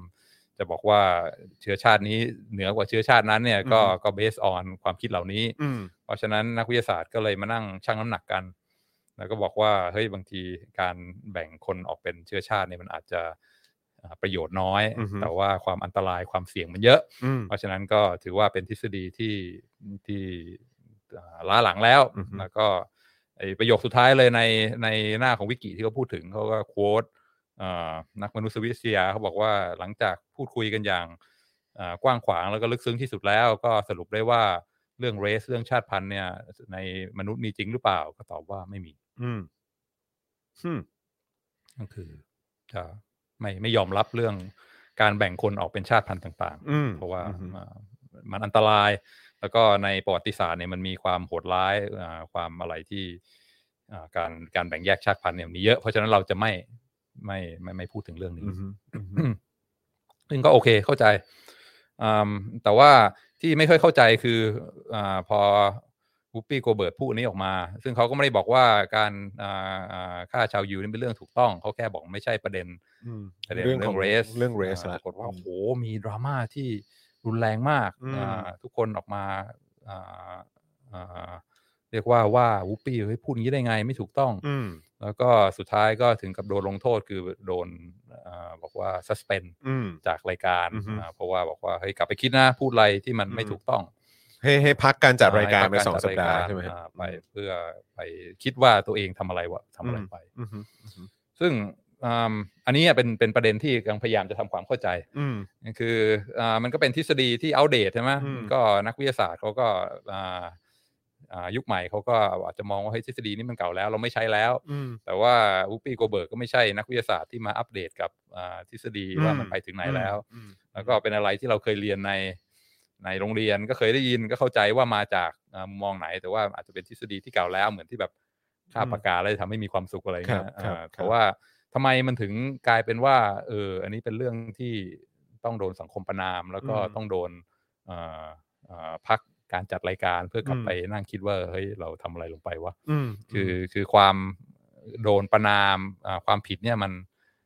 มันเกิดขึ้นจากอะไร อืม ทำไมวูปปี้ถึงถึงโดนเขาไม่ได้บอกว่าการฆ่าชาวยิวเป็นเรื่องที่ถูกต้อง เขาบอกว่า อือฮึ เฮ้ยมันมันไม่ใช่เรื่องเรื่องเชื้อชาติเรื่องเผ่าพันธุ์ อืมอืม ตามทฤษฎีเก่า อืม ว่ามันมีคอเคซอยมองโกลอยนิกรอยอะไรเงี้ยมันก็ ตามหลักนี้มันก็ชนเชื้อชาติเดียวกัน อือฮึ คนขาวเหมือนกัน เพราะฉะนั้น อืม อย่ามาบอกว่าเป็นเรื่องเรส ก็อาจจะผิดก็ได้ แต่ แต่ทำไมมันถึง กลายเป็นดราม่าที่ต้องโดนประนามแล้วก็โดนโดนพักงาน อืมคือมันมันเป็นเกี่ยวไหมครับว่าคือแม้ว่าเอ่อเรื่องของ race หรือว่าเรื่องของเอ่อเชื้อชาติเผ่าพันธุ์อะไรต่างๆเนี่ยมันคือถ้าตามหลักการวิทยาศาสตร์ใหม่ก็คือมันแบ่งได้แบบหลายร้อยเลยแหละ เออคือเรื่องของทางพันธุกรรมมันมันมีความละเอียดมากยิ่งขึ้น เวลาผ่านไปก็ทำให้เรียนรู้มากยิ่งขึ้นว่าจริง ๆ แล้วอุ้ยมันมีมากกว่า4ี่ห้ารูปแบบนะเออมันไม่ใช่แค่ ขาวเอเชียนผิวสีหรืออะไรแค่นั้น มันมีความหลากหลายมากกว่านั้นอีกเลยเนี้ยคือตามเอ่อในในยุคสมัยที่ผ่านมามัน ก็ ก็ เป็นความรู้ใหม่ มันก็เป็นความรู้ใหม่ จากการศึกษาพันธุกรรมของคน อืมอืม แต่ว่าการที่อ่าวูปปี้ไม่ได้รู้เรื่องทฤษฎีใหม่นี้ อืม แล้วก็ยังอ่าอ่าใช้ใช้ทฤษฎีเก่า ซึ่งมันนักวิทยาศาสตร์ถือว่าอัปเดตไปแล้วเนี่ย มันมันมันมันผิดยังไงทำไมต้องโดนสังคมประนาม แล้วก็ อืม ทำไมบอกว่าเฮ้ยไม่ใช่แล้วอันนี้มันอัปเดตแล้วนะ หรือว่าหรือว่ามันคือมันคือจริง ๆ แล้วมันคือประเด็นที่ว่าเหมือนไม่ไม่ไม่ได้มองว่า ไอ้การกระทำของฮิตเลอร์เนี่ยหรือว่านาซีเนี่ยนาซีเยอรมันณเวลานั้นน่ะนะฮะก็คือแบบว่าเออมันคือคือเขาคือเขาไม่ได้มองว่ามันเป็นการการเหมือนไปกดขี่อีกเชื้อชาติหนึ่งหรือชนชนชนชาติหนึ่งหรือเปล่าแปลว่าอีกเรสหนึ่งหรือเปล่าอะไรเงี้ยอืม เพราะว่าก็คือตัวฮิตเลอร์เองก็มองเอ่อชาวยิวเนี่ยเป็นชาวยิว อืม และและยิปซีอะไรต่าง ๆ เหล่านี้ใช่ไหมฮะว่า อืม ว่าเป็นแบบคนแบบอีกอีกแบบชนเอ่อเชื้อชาติหนึ่งอะไรแบบเนี้ยเออก็อีกเรสหนึ่งอะ อืม ที่อาจจะด้อยกว่าเขาเออเขาเขาเรียกว่าต้องเป็นชาวอารยันอะไรอย่างนี้ อืม ใช่ไหมฮะ อืม ถึงจะแบบว่าถึงจะเป็นคนที่สูงส่งกว่าอะไรแบบเนี้ยเอออ ม แต่ว่าก็คือมองมองคนเหล่านี้เป็นแบบอีกอีกเอ่ออีกเรสหนึ่งอะไรอย่างเงี้ย อืมอืม เออแล้วก็คือการที่การที่วูปปี้เขาเขาไม่ยอมรับในประเด็นเนี้ยมันเลยทำให้คนแบบทำให้คนมองว่าเป็นสิ่งที่ไม่ถูกต้องหรือเปล่า อืม อืมเพราะว่าคือเมื่อเมื่อเทียบกับเอ่อหนึ่งตามความคิดของตัวผู้กระทำแล้วเนี่ยก็คงมองว่าเป็นอีกเรสหนึ่ง อืม เออแล้วในขณะเดียวกันในความรู้ในยุคสมัยใหม่เนี่ยตอนนี้มันก็มีมันก็มันก็ถูกแบบเอ่อมีความรู้ที่ออกมายืนยันแล้วว่าเออจริง ๆ แล้วเรื่องของ race ต่างๆเนี่ยมันมีหลากหลายมากกว่าเอ่อมากกว่าหลักหน่วยอะ อืม ตอนนี้มันไปเป็นหลักร้อยแล้วอะ ม เออมันก็เลยเป็นเป็นสองอย่างที่มันมา มาทำให้คนวิพากษ์วิจารณ์บุ๊ปปี้โกเบิร์กหรือเปล่าฮะ ม อืมฮัลโหลโอ้ยโทษครับโทษครับปึ๊บแป๊บหนึ่งนะครับปึ๊บอ่าแหมอ่ะอือฮึ เออ น่าสนใจที่ อืม จอห์นบอกว่าอ่า คือมันเหมือนแบบมันเหมือนมันเหมือนแบบตอนตามแนวคิดและความคิดของตัวฮิตเลอร์และนาซีเยอรมันเนี่ย ณเวลานั้นก็มองว่าชาวยิวและเอ่อชาวยิปซีหรืออะไรต่างๆ เนี่ยเออก็คือเป็นอีกเรสหนึ่ง อืม อยู่แล้ว อืม เขาก็เลยกระทำอย่างนั้นกับคนกลุ่มนี้ใช่ไหมฮะ แล้วในขณะเดียวกันในยุคสมัยใหม่เนี่ยในอนาคตปัจจุบันเนี่ยก็คือว่ามันก็มีความรู้ใหม่ออกมาแล้วว่าเฮ้ยจริง ๆ มันมีแบบว่า race หรือว่ามีเชื้อชาติอะไรต่างๆ ที่มันหลากหลายออกไปเป็นหลายร้อยเลยนะ ตามหลักการทางพันธุกรรมอะไรแบบเนี้ยเพราะฉะนั้นก็คือแบบแต่แต่การที่ตัววูปปี้เองเนี่ยออกมาบอกว่าเฮ้ยมันไม่ใช่มัน มันเป็นคนขาวคนขาวทำกันเอง มันไม่เกี่ยวกันอะไรนะมันก็เลยแบบถูกมองว่ามันคือความแบบไม่ได้ให้ความสำคัญตรงจุดนี้หรือเปล่า หรือว่าไม่ได้มองว่าเฮ้ยคุณไม่ได้มองว่าเขาเป็นเชื้อชาติหรออะไรแบบนี้ครับ คือมองแบบมองมองเบสิกธรรมดาเกินไปหรือเปล่าอะไรเงี้ย อืม ว่า อืม เออแบบ อันนี้อันนี้หรือเป็นความอินเซน i ทีฟหรือเปล่า ผมก็ไม่แน่ใจ เอออื อ่าม อ่า อืม เอ่อน่าสนใจอ่า อืม สองประเด็นที่จอห์นพูดถึงอันแรกคือว่าการจะคอนเดมเนี่ยเราต้องการจะคอนเดมฮิตเลอร์ใช่ไหม ครับ คือถ้าคอนเดมน้อยเกินไปแสดงความเห็นอกเห็นใจเนี่ยบางทีมันก็ทำให้คนโกรธได้ อืม เพราะฉะนั้นต้องคอนเดมแล้วต้องคอนเดมให้ถึงที่สุดด้วย อืม เพราะฉะนั้นถ้าจะบอกว่าฮิตเลอร์นี่ชั่วชั่วเพราะอะไร เพราะว่าทำชั่วกับคนอีกคนหนึ่งมนุษย์อีกอีกอีกอีกอีกคนหนึ่ง ครับ ก็คือเอ่อมนุษย์ต่อมนุษย์ ครับ อันนี้เป็นการการการฆ่าการทำร้ายเป็นเป็นความชั่ว อืม แต่ว่าความชั่วเนี่ยมันไม่รุนแรงเท่า อืม ถ้าเกิดว่าเราไปทำร้ายคนโดยที่มองว่าเขาเป็นอีกเผ่าพันธุ์หนึ่ง อืม การมองว่าเขาเป็นอีกเผ่าพันธุ์หนึ่งแล้วเราไปทำร้ายเขาเนี่ย เป็นความชั่วมากกว่า การที่เราไปทำร้ายคนที่เป็นเผ่าพันธุ์เดียวกับเรา อันนี้อันนี้อันนี้คือยังไงนะฮะคือคือเป็นการเป็นการมองการตีความอย่างนั้นเหรอครับหรืว่า คือ ยังไง คือเท่าเท่า ที่ พยายามอ่าเข้าใจ อืม ว่าทำไมคนถึงโกรธ อืม ก็อาจจะบอกว่าโกรธได้เพราะว่าด่าคอนเดมคอนเดมคือแบบว่า อือฮึ เอ่อ อืม เอ่อฮิตเลอร์ไม่พออ อืมฮึ คือแทนที่จะด่าว่าเอ่อฮิตเลอร์ชั่วในระดับที่สูงมาก อืมฮึ เพราะว่าไปฆ่าคนที่เอ่อเป็นอีกเผ่าพันธุ์หนึ่งอันนี้ อือฮึ คือความชั่วที่สูงมาก อือฮึ เอ่อไปบอกว่าฮิตเลอร์เนี่ยผิดแค่ระดับที่ต่ำกว่า อ๋อ คือฆ่าคนที่เป็นพวกเดียวกัน อ๋ออ่ าเพราะฉะนั้น โอเค อ่าการที่ด่าฮิตเลอร์ไม่แรงพออ มฮึ ไปลดโทษให้ฮิตเลอร์ว่าฆ่าแค่คนในเผ่าพันธุ์เดียวกันเนี่ย อืมฮึ อ่ามันก็เลยทำให้รู้สึกว่าอ่าด่าฮิตเลอร์ไม่แรงพออ ม ก็เลยอ่าเป็นเป็นความผิดของวุปปี้โคเบิร์กอันนี้ อืม อันนี้คือที่จอห์นกำลังพยายาม นะ ก็อาจจะมองอย่างนั้นก็ได้ครับ แต่ว่า อืม ก็คือแต่คือคือสำหรับสำหรับจอห์นเองในในในประเด็นนี้มันก็คนก็คงจะโกรธได้หลากหลายมากเลยแหละ อืม ใช่ไหมฮะเพราะว่าก็คือการการกระทำของนาซีเยอรมัน แล้วก็ อืม จากคำสั่งของฮิตเลอร์เองมัน อืม ก็มีหลากหลายมาก อืม ที่แบบกับการกระทำเขาเยอะมาก ไม่ว่าจะเป็นกดขี่ เอาเข้าคอนเอ่อ concentration camp อะไรต่างๆ ซึ่งซึ่งก็ไม่ได้เถียงใช่ไหม ค่าอะไร ก็ ต่างคือมัน เขาบอก เยอะ ว่าชั่ เต็ม ว ไปหมดเลยใช่ แต่ว่าอ่าเป็นการอ่าทำร้ายคนเผ่าพันธุ์เดียวกัน หรือว่า อืม ทำร้ายคนข้ามเผ่าพันธุ์เนี่ย อืม อ่า อืม ระดับความ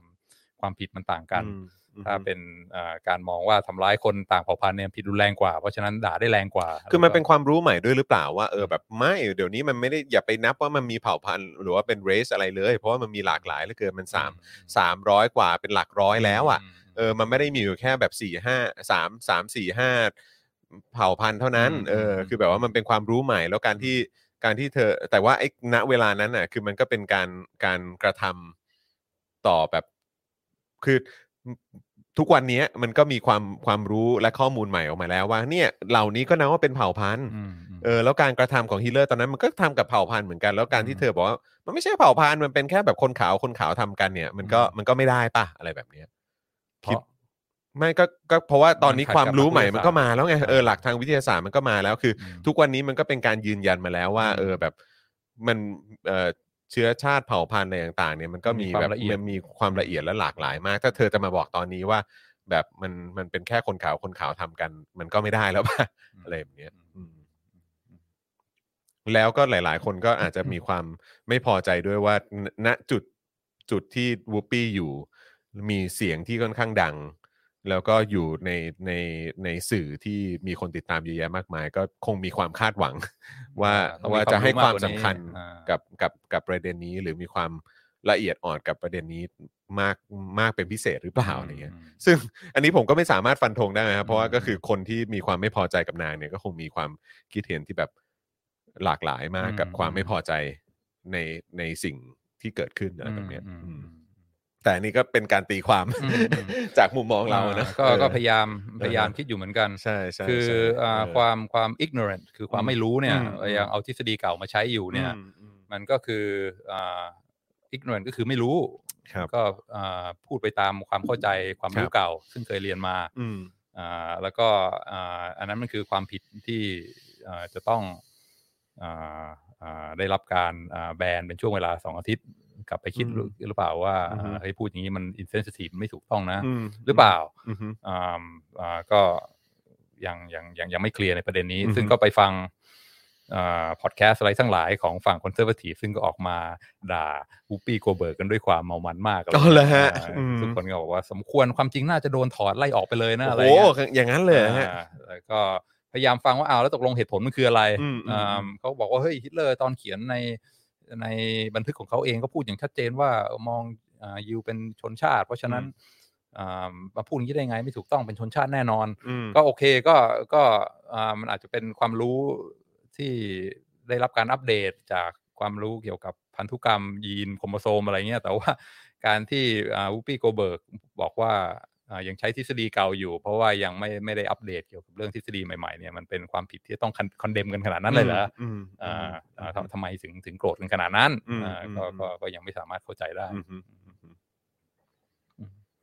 แต่ว่าที่น่าสังอ่าสนใจอีกอันหนึงที่จอห์นพูดถึงเนี่ยคือว่าการแบ่งหยาบแบ่งละเอียดเนี่ยมัน มันก็มีความสำคัญใช่ไหม อืม อ่าว่าอ่าจะแบ่งยังไง อืม อ่าซึ่งมันมี consequence ที่สำคัญมาก คล้าย ๆ กับเรื่องเรื่องเพศที่เราเคยพูดกันใช่ไหม ครับ ว่าผู้ชายกับผู้หญิงอะไรเงี้ย อืม แล้วก็บอกว่าอ่าชายกับผู้หญิงมีความต่างกันแต่แล้วพอมาพักหลังๆเนี่ยเริ่มจะมีการผลักดัน บอกว่าเฮ้ยมันไม่ใช่ มันไม่ใช่ขาวดำ อืม มันมีการแบ่งที่ละเอียดมากกว่านั้นเยอะ อืม คืออาเรื่องความหลากหลายทางเพศเนี่ยมันมีมากมาย เพ อื ราะ ม ฉะนั้นการมาแบ่งว่าเป็นผู้ชายผู้หญิงเนี่ยไม่ได้ ก็ อืม ต้องมีความละเอียดในการในการแบ่งที่มันที่มันอ่าตรงกับหลักวิทยาศาสตร์มากยิ่งขึ้น เพราะว่าฮอร์โมนอะไรในร่างกายคนเนี่ยมันก็ไม่เท่ากันใช่ไหม อืม ผู้ชายที่มีฮอร์โมนผู้หญิงมาก หรือว่าผู้หญิงที่แข็งแรงมีฮอร์โมนผู้ชายสูงก็มี อืม เหมือนกัน อืม เพราะฉะนั้นการมาตัดแบ่งเป็นขาวดำหนึ่งสองเนี่ยมันมันมันไม่ถูกต้อง อืมอืม ก็ก็อาจจะมองว่าเป็นเป็นเป็นแนวเดียวกับเรื่องเชื้อชาติใช่ไหม อืม จะมาแบ่งเป็นสามคอคอคิซอยมองโกลอยนิกรอยไม่ได้ มันมีความละเอียดมากกว่านั้น อือฮึ อ่า อือฮึ ซึ่งอ่าจะแบ่งกันยังไงแต่สุดท้ายเนี่ยจะแบ่งกันยังไง มันก็มันก็มีความมีคอนซิเควนซ์ที่สำคัญใช่ไหม อืมอื มอืม เออคือ ยิ่งแบ่งละเอียดมากเนี่ย ยิ่งซอยมากเขาเท่าไหร่เนี่ยชนชาติแทนที่จะแบ่งเป็นสามนะแบ่งเป็นสามร้อยแบ่งเป็นพันมันก็แบ่งได้ใช่ไหม อือฮึอือฮึ แต่ยิ่งแบ่งมากเท่าไหร่เนี่ยถ้ายิ่งแบ่งละเอียดมากเท่าไหร่ สุดท้ายเนี่ยมันก็จะเหมือนการไม่แบ่งเลยใช่ไหม อืมอืมเพราะมันเพราะมันละเอียดมาก อืมคือมันเป็น ม continuum ใช่ไหม อืม ไม่สามารถฟันชึบชับชึบชับได้ แล้วก็ถ้าเกิดว่าแบ่งละเอียดมากไปจนถึงที่สุดแล้วเนี่ย เพศไม่ได้มีหนึ่งสอง แต่ แต่มีประมาณ 200 เพศ อืม ที่สามารถแบ่งละเอียดได้ อือ นะ ฮึ พอแบ่งขนาดนั้นแหละสุดท้ายมันก็กลายเป็นเหมือนว่าไม่แบ่งเลย อืม ก็คือมันก็เป็นสเปกตรัมแล้วก็ไม่สามารถที่จะฟันจุบจุบจุบจุบได้อ่ามันก็ไม่มีสามารถที่จะแบ่งได้ อืม แล้วพอไม่แบ่งเนี่ย มันก็มีผลที่ตามมาใช่ไหมเพราะถ้าไม่สามารถแบ่งจุบจุบได้เนี่ย มันก็มันก็มีผลที่ตามมาใช่ไหม อืมอืม แล้วถ้าไม่สามารถแบ่งได้เนี่ย ผลหลักๆที่จะเกิดขึ้นคืออะไร ก็ถ้าเกิดว่าไม่แบ่งขึ้นมาปุ๊บแล้วก็มีการเหมือนแบบแสดงความคิดเห็นออกมาหรือโวยกันขึ้นมาเนี่ยก็มันก็จะเป็นมันก็มันก็เป็นเรื่องขึ้นมาได้แหละ อืม อืม คืออาการแบ่งเนี่ยบางทีมันก็สร้างอ่าถ้าสมมติแบ่งได้ใช่ไหมคุณเป็นสมาชิกกลุ่มนี้ คุณเป็นสมาชิกกลุ่มนี้ คุณเป็นสมาชิกกลุ่มนี้แบ่งหยาบ อือฮึๆอย่างที่เราเคยใช้กันมาเนี่ยมันก็ทำให้เกิดอ่าอ่าผลตามมาเกี่ยวกับเรื่องอ่าอ่าทางทางทางสังคมทางการเมือง อืม ใช่ไหมอย่างเช่นว่า ตอนเนี้ยอ่าอ่า Supreme Court Justice คือผู้พิพากษาศาลฎีกาของ อือฮึ อเมริกา ซึ่งซึ่งใหญ่มาก ศาลสูงสุดใช่ไหม ศา ฮะ ลสูงสุดนะมีมีเก้าคนใช่ไหม ครับ ตอนเนี้ยเอ่อคนหนึ่งกำลังจะกำลังจะเกษียณ ครับ เบรเยอร์คืออายุ 80 กว่าแล้วอะไร ครับ เงี้ยแล้วก็เป็นคนที่เอียงไปทางด้านเดโมแครต อืม เขาก็บอกว่าเฮ้ยตอนเนี้ยไบเดนเป็นประธานาธิบดีนะ อืม จะจะรีทายรีบรีทายตอนนี้ อืมอืม เพราะว่าถ้าเกิดรอบหน้ารีพับลิกันมาเนี่ย เดี๋ยว อืม เขาจะเอาเอา แบบ ผู้พิพากษา สาย conservative แบบมาสายคอนเซอร์วทีฟสายออกมามันก็กดดันให้ให้เบรเออร์รีทายตอนนี้ เพราะว่าตอนนี้แบบในสุพรีมคอร์เนี่ยเหมือนว่าเก้าคนเนี่ย คล้ายๆ จะเอ็นไปทางคอนเซอร์วทีฟหก อืม เป็นลิเบอรัลแค่สาม อืม ถ้าสมมติว่า หายไปอีกเนี่ย าคนนี้หายไปเนี่ยก็จะกลายเป็นเจ็ดสองซึ่ง อืม ตายแน่ อืมอืม อ่าก็ออกมาประกาศแล้วว่าจะรีทาย อืมอืม พออ่าข่าวออกมาปุ๊บอ่าไบเดนก็บอกว่าดีอาขอให้คำมั่นว่าสุพรีมคอร์ t นอมินีคนต่อไปที่จะนอมิเนตเข้าสู่อ่าอ่าศาลสูงของสหรัฐอเมริกาจะเป็น black woman อืมอ่ะอืมอ๋อ ติดตามข่าวนี้อยู่ฮะ อืม อืมอืม ก็คือบอกอย่างชัดเจน อืมอืม คนต่อไปเนี่ยจะเป็น black woman อืม อ่าซึ่งก็ ทางคอนเซอร์ทีฟก็ดูไม่พอใจนะฮ ะ จำได้ อ่า เหมือนว่าเหมือนว่าจะออกมาฮะมาพูดอย่างนี้เนี่ยมันเป็นการแบบว่า เหยียดผิวกันหรือเปล่าใช่ป่ะ า หรือเปล่า ก็คือว่าถ้า แบบสีผิวอื่นก็คือจะไม่เอาเลยใช่ไหมา อะไรอย่างเงี้ยใช่ไหม ถ้า เออ ถ้าเป็นผู้ชายก็หมดสิทธินะ อืมอ๋อใช่แล้วก็เรื่องเพศด้วย อืม อืม แล้วก็ถ้าเป็นอ่าชนชาติอื่นก็หมดสิทธินะ อืม คือจะโควต้าไว้ให้เฉพาะ อืม เพศนี้ อือฮึ ซึ่งเป็นการแบ่งชุบชายหญิง อือฮึ นะแล้วก็ black ก็คือการแบ่งแบบหยาบ อืม ไม่ใช่เอเชียนนะ อือฮึ ไม่ใช่คนขาวนะอ่าแต่จะเป็นคนผิวดำ อืม ซึ่งก็ตรงตามหลักการแบ่งแบบแบบหยาบที่เราเคย ที่เราเพิ่งพูดกันมาใช่ไหม อือฮึ ว่า อือฮึ เอ้ยฟันฉึบๆนะขาวด อืม ำชนชาติ ผู้ชายผู้หญิงฉึบๆอ่า อือฮึ เพราะฉะนั้นคนต่อไปที่จะนอมินีเนี่ยจะเป็นอ่าเชื้อชาติ อืม แอฟริกันอเมริกัน อืม อ่าเพศหญิง หญิง อ่า อือฮึ ซึ่งอ่าถ้าย้อนกลับไปอ้าวเมื่อกี้บอกว่าไหนว่ามันละเอียดซับซ้อนกว่านั้น อืม อ่าเพศมันไม่ได้มีแค่ผู้ชายผู้หญิง อือฮึ อ่าอ่าทรานส์อะไรต่างๆ ซึ่งอยู่ตรงกลางหายไปไหน อือฮึ ทำไมมาแบ่งชึบว่าต้องเป็นผู้หญิงเท่านั้น อืม ผู้หญิงแปลว่าอะไร แต่รู้ว่ามันมันมันมันคนละประเด็นมันเขาเรียกว่าอะไรมันคนละเหมือนจะพู ดยังไงเดีย จะใช้คำว่าบริบทได้หรือเปล่าก็ไม่รู้เหมือนกัน คือเพราะว่าสิ่งที่วูปปี้โกเบิร์กพูดเนี่ยก็คือพูดถึงสิ่งที่มันเกิดขึ้นกับคนแบบหลายล้านคนที่ถูกกระทำแล้วก็เสียชีวิตไปอย่างโหดร้ายโหดเหี้ยมมากๆ ใช่ไหมฮะ แล้วก็แล้วก็แล้วก็มันเป็นสิ่งที่ไม่สามารถจะแบบจะเขาเรียกอะไรอะมันมันย้อนเวลาไปแก้ไขมันไม่ได้แล้วอะ่ะเออแล้วก็คือมันเป็นสิ่งที่เกิดขึ้นแล้วเราก็ เราก็พยายามย้ำเตือนกันเสมอว่ามันเป็นสิ่งที่โหดร้าย แล้วก็มันไม่ควรเกิดขึ้นอีกในประวัติศาสตร์ของมวลมนุษยชาติอะไรเงี้ย อันนั้นอันนั้นประเด็นหนึ่งกับอีกอันหนึ่งคือสิ่งที่ที่ไบเดนพูดเนี่ย กับการที่ว่าเป็นอ่ะฉันฉันจะขอขอให้คำมั่นสัญญาว่าคนต่อไปที่จะเสนอเนี่ยจะเป็นชาวอเมริเอ่อแอฟริกันอเมริกันที่เป็นที่เป็นสุภาพสตรีด้วยเนี่ยเป็นผู้หญิงด้วยเนี่ย คือ แต่แต่ในกรณีนี้เนี่ยมันคือเป็นกับ คือเราก็ต้องยอมแล้วว่าคนแอฟริกันอเมริกันก็คือโดนกระทำมาตั้งแต่แบบว่าโดน จับมาเป็นทาสแล้วก็โดนกระทำมาหลายร้อยปี ใช่ไหมฮะ แล้วก็มีจนยุคสมัยนี้ก็ก็ยังมีการพูดถึงการ ความไม่เท่าเทียมกันเอ่อการปฏิบัติที่มันไม่เท่าเทียมกันในในสังคมอเมริกันด้วยอะไรเงี้ยแล้วก็มันมันเป็นสิ่งที่มีความตั้งใจและความพยายามมากๆ ในการที่จะเหมือนแบบ เหมือนคล้ายๆฉายสปอตไลท์ไป หรือว่าเหมือนเป็นการแบบส่งเสริมหรือว่าผลักดันให้ให้ให้การมีพื้นที่ เอ่อแล้วก็มีมีเสียงที่มีความเท่าเทียมกันอย่างแท้จริงอย่างเงี้ยให้มันให้ให้มันเกิดขึ้นได้ในสังคมอเมริกัน อันนี้เป็นการแบบตอกย้ำอะไรอย่างหนึ่งด้วยหรือเปล่า และ อีกอีกในอีกอีกอีกทางหนึ่งเนี่ยก็คือเป็นผลทางการเมืองด้วยหรือเปล่า ผมก็ไม่แน่ใจ เออในการแบบว่า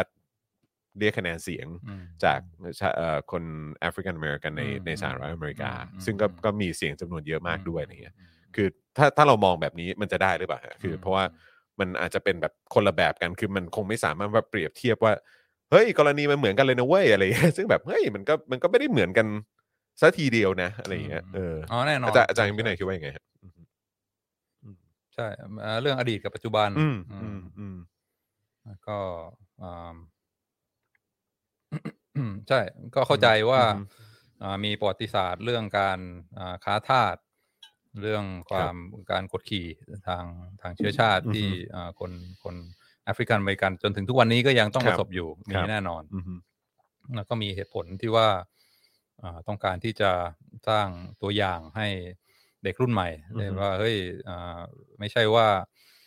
อ่าเป็นคนแอฟริกันอเมริกันแล้วอ่าไม่มีโอกาสนะเป็น อืม จะเป็นประธานาธิบดี จะเป็นผู้พิพากษา อืม สารดีกาก็เป็นได้ อืม อ่ามี อืม มีความหลากหลาย มีโรโมเดล อืม ให้ให้ให้เด็กยุคใหม่ได้ได้มอง ครับ อ่าให้ผู้หญิงด้วยว่า อืม เออมันก็อ่าอาชีพมีความหลากหลาย สามารถเลือกทำอะไรก็ได้ ก็ถูกต้อง อืม เข้าใจเข้าใจเหตุผล อืมอืม ซึ่งอ่าอ่า Supreme Court Justice ที่เป็นคนดำก็มีแล้ว ครับ อ่า อือฮึ แต่งตั้งโดยบุช อ่าครับผม ปรากฏว่าคนผิวดำ Clarence Thomas แต่ว่า อืม เอียงไปทาง Republican นะ อ่า เออ ซึ่งก็ ซึ่งเขาก็เป็นสายคอนเซอร์วทีฟป่ะฮะ ใช่ โอ้เหมือนกันใช่ไหมฮะ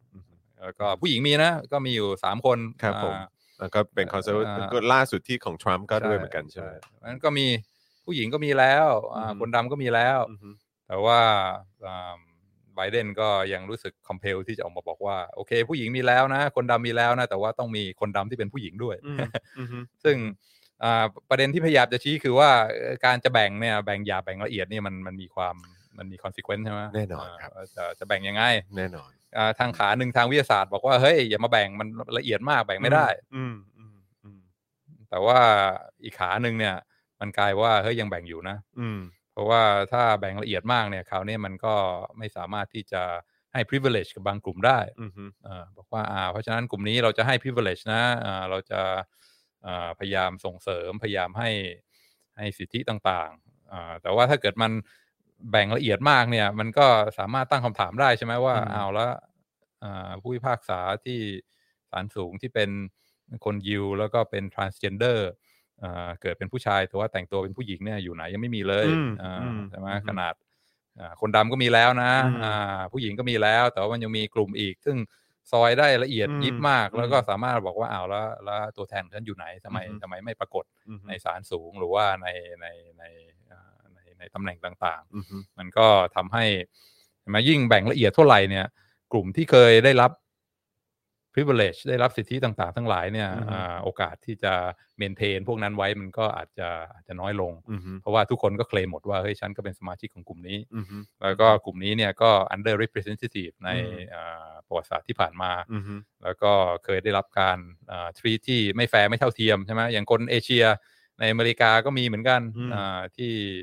โดนกดขี่คนญี่ปุ่นเนี่ยช่วงสงครามโลกก็โดน อ๋อแน่นอนครับ อ่าโดน หลังจบสงครามโลกนี่ก็คนญี่ปุ่นก็โดน คนญี่ปุ่นที่อยู่ในอเมริกา อ่า ก็ก็โดนกระทำเยอะเหมือนกันอืม เพราะฉะนั้นถ้าใช้วิธีการซอยละเอียด แล้วบอก อืม ว่าเฮ้ยความหลากหลายมีมาก แล้วก็ทุกกลุ่มก็เป็นชนชาติของตัวเองอ่าแล้วก็ในแง่เพศเนี่ยก็ไม่สามารถที่จะแบ่งได้ว่าเป็นผู้ชายผู้หญิง อืมอืม มีความละเอียดซับซ้อนมากเนี่ย คราวนี้พอจะมาบอกว่า โอเคจะแต่งตั้งสุพรีมคอร์ t คนต่อไปเป็นผู้หญิง และเป็นคนดำเนี่ย อืม มันก็มันก็ทำไม่ได้แล้ว อืม เพราะว่ามันมันมันไม่ถูกต้องตามหลัก อืม มาพูดได้ไงก็เอ่อชนชาติมันมีมากกว่า อืม ขาวดำเนี่ยเอ่ออ ม มาพูดว่าจะแต่งตั้งคนดำเป็นสุพรีมคอร์ t นี้มันก็มันก็ไม่ถูกต้อง อืม ผิดเหมือนวูดปี้โกเบิร์กเลย อือฮึ แล้วบอกว่าต้องเป็นผู้หญิงด้วย เอาเฮ้ยเรื่องเพศมันไม่ใช่ ขาวดำผู้หญิงผู้ชายเนี่ยว่ามี อืม ความหลากหลายมากกว่านั้น อือฮึ เพราะฉะนั้นการมาบอกอย่างนี้มันก็มันก็ผิดในในอ่าในอาจจะบอกว่าในลักษณะเดียวกับคนที่มาอ่ามามามาบอกว่ามันมันแบ่งได้แค่นี้ อืม ก็เลยเอ่อบอกว่าจะแบ่งยังไงนี่สำคัญนะ อืม แล้วก็บางทีอ่าในแง่วิทยาศาสตร์เนี่ยก็เวลาพูดกันในวงหนึ่งเนี่ยก็บอกว่าเฮ้ยไม่แบ่งแบ่งไม่ได้ มันละเอียดมันมีความ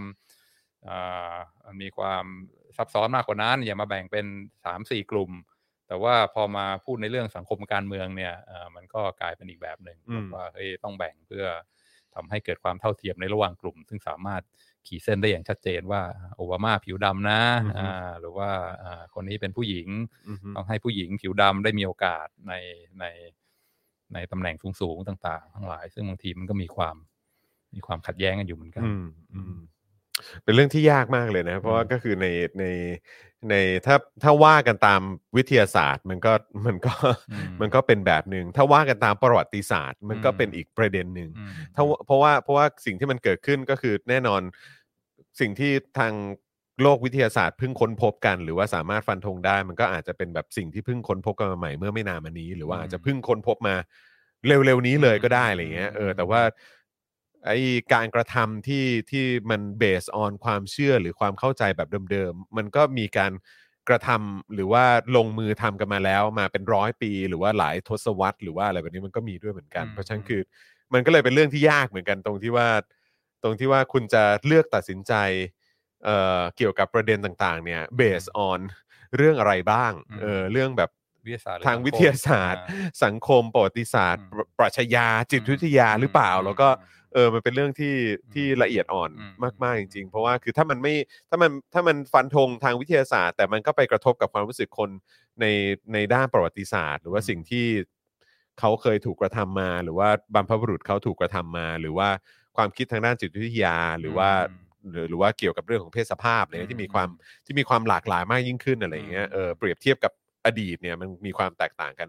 โอ้มันเป็นเรื่องที่ อืม ที่ยากมากๆเลย อืม เพราะฉะนั้นคือคือการตัดสินใจแต่ละอย่าง และโดยเฉพาะในพื้นที่สาธารณะ อืม แล้วก็พื้นที่ที่มันมีมี impact กับคนจำนวนมากเนี่ย อืม มันก็เลยเป็นสิ่งที่เอาตรงๆว่ามันก็มีความเสี่ยงนะฮะ เสี่ยง อืมเสี่ยงมาก ใช่ อืม ใช่ อืม ใช่ นั่นเลยเป็นเหตุที่บูปี้ก็ก็ เจอเข้าไปต็มๆ ก็เจอเข้าไปเต็มๆด้วยหรือเปล่า แต่ไบเดนก็โดนก็โดนค่อนข้างหนักเหมือนกันไหมฮะ จากการที่ที่ออกมาพูดแบบนั้น อืมอืมอ้ว จากฝั่งจากฝั่งคอนเซอร์วทีฟนะเออ ไม่ดูไม่ดูประสบการณ์ ไม่ดู อืม อ่าอ่าอ่า qualification อะไรเหรออ ม ทำไมต้องมาเฉพาะเจาะจงกับกลุ่มนี้ อืมอืมอืม แล้วก็การแบ่งผู้หญิงผู้ชายก็เหมือนกัน ครับ ถ้าบอกว่ามีความหลากหลายสามารถซอยได้ละเอียดยิบ อย่ามา อืม แบ่งเป็นชายหญิงอะไรเงี้ยมันก็มีมันก็มี consequence ที่ตามมาเหมือนกัน อืม อย่างเช่นว่าถ้าจะบอกว่าไม่มีชายหญิงเนี่ยอ่าต่อไปอ่าอ่ากีฬาโอลิมปิกก็หายไปครึ่งหนึ่งนะ อืม ก็เพราะไม่สามารถแบ่งชายหญิงได้ อือฮึ ก็ อือฮึ เอ่อถ้าถ้าแข่งรวมกันก็ ก็คือก็ไม่สามารถที่จะ เอ่อคงคงคงไม่มีเอ่อนักกีฬาผู้หญิงได้เหรียญทองโอลิมปิก อืม ยกเว้นในกีฬาบางประเภท อย่างเช่น ขี่ม้าอะไรเงี้ยก็ อือฮึ ก็อาจจะได้อยู่อืแต่อฮึ เก้าสิบห้าเปอร์เซ็นของกีฬาที่แข่งกันก็ก็คงเอ่อไม่มีนักกีฬาเหรียญทองผู้หญิง อืม อ่าแล้วก็เวลาเขาเรียกอะไรสกอ r ชิพอะไรทั้งหลายขอทุนเข้าไปเป็นนักกีฬาของมหาวิทยาลัยอะไรเงี้ย อือฮึ อ่าเป็นนักว่ายน้ำเป็นนักวิ่ง เป็นอ่านักบาสเกตบอลอะไรเงี้ยถ้าบอกว่าเฮ้ยไม่มีนะไม่มีแบ่งชายหญิงแล้ว เพราะว่ามันการแบ่งมันละเอียดมันไม่สามารถแบ่งเป็นศูนย์หนึ่งได้อ่าอ่าโอกาสที่ผู้หญิงจะได้ไปเป็นนักกีฬาไปแข่งขันไปเป็นตัวแทนของมหาวิทยาลัย อ่าในในในการแข่งขันอ่าอ่ากีฬาพวกนี้ก็มันก็หายไปเหมือนกัน อืม อ่าเพราะฉะนั้นทั้งนี้การแบ่งเป็นศูนย์หนึ่งเนี่ยมันก็คือการสร้างเอ่อทำให้มีความเอ่อมีโอกาส อืม ของทั้งสองกลุ่มที่จะได้ได้ทุนการศึกษา สามารถที่จะเป็นนักกีฬามืออาชีพ สามารถที่จะประกอบอาชีพที่อ่าอ่าอ่าอ่าทำเงินมีชื่อเสียงได้ อือฮึ ก็อ่าการแบ่งหยาบแบ่งละเอียดเนี่ยมันก็มันก็มี consequence มากเหมือนกัน มันมันมันเหมือนว่าเรากำลังกำลังเหมือนวนกลับมาในในประวัติศาสตร์ในช่วงที่เราก็พอได้ความรู้หรือว่าข้อมูลอะไรใหม่ๆปุ๊บเนี่ยเราก็กำลังอยู่ในจุดที่ว่าสังคมจะดิวกับข้อมูลแบบใหม่นี้อย่างไรใช่ไหมฮะแล้วมันก็เหมือนเป็นการโยนข้อมูลลงไปในในสังคมอ่ะปุ้งเข้าไปกลางวงอ่ะแล้วก็แบบว่าอ่ะพวกเราจะ จะจัดการกับมัน จะ ยังไง จัดการกับ อ่ ข้อมูล ใช่ ใหม่นี้อย่างไรดี อ่าดี แล้วก็ มากดี ทุก มาๆกคนในในสังคมจะมีการจะมีความ เห็นในการเอ่อบริหารจัดการข้อมูลนี้อย่างไรดี อืมอืม เออแล้วก็ปรับใช้ข้อมูลนี้กับ อืมอืม กับสภาพสังคมและบริบทสังคมปัจจุบันอย่างไรบ้างอะไรเงี้ยดูดูมันเป็นเรื่องที่น่าสนใจดีเหมือนกันนะครับ ดี แล้วก็ มากดีมาก ใช่แล้วแล้วการเนี่ยอย่างการที่เราถกเถียงกันอยู่ตรงนี้ หรือว่าสิ่งที่มันเกิดขึ้นในสหรัฐอเมริกาตอนนี้ หรือว่าในหลาย ๆ สังคมทั่วโลกตอนนี้มันก็เป็นสิ่งที่อ๋อเออ อืม เหมือนกำลังดิวกันอยู่ว่าจะ อืม จะจะจะเหมือนเอาข้อมูลเนี้ย อืม ไปปรับใช้อย่างไรดีให้ให้ให้เป็นที่ยอมรับ โอ้ยอดมาก โดยรวม อด ในสังคม ใช่ใช่ อืมอืม คือแต่ก่อนอีควิลิเบียมจุดสมดุลของเราก็คือว่าอ่าก็แบ่งอ่าสามสี่ชนชาติ แล้วก็แบ่ง ใช่ ชายหญิงใช่ไหม ใช่ แต่ว่าตอนนี้ความรู้ทางวิทยาศาสตร์ใหม่ๆออกมา ก็เกิดต้องมูฟไปสู่อีควิลิเบียมใหม่ อืม ว่าตรงไหนจะเป็นจุดสมดุลใหม่ ใช่ ที่ทุกคนยอมรับได้ ใช่ใช่ อ่าซึ่ง ใช่ ตอนนี้ ใช่ มันยังแบบว่ามีความไม่แน่นอนว่าจะไปไปทางไหน ใช่เพราะก็คืออย่างอย่างที่ติดตามข่าวก็อย่างในสหรัฐอเมริกาก็มีการถกเถียงกันเยอะว่าอ้าวถ้าอย่างนั้นเอ่อถ้าคุณบอกว่าไม่ได้มีแค่ชายกับหญิงงั้นต้องมีห้องน้ำห้องน้ำแยก อ่ากี่ประเภท อีกอีกห้องหนึ่งไหมหรืออีกแบบหนึ่งไหมหรืออีกกี่ประเภท อืม ในห้องเรียนอ่ะเอยเอ่อเขาเรียกว่าในโรงเรียนอะ อืม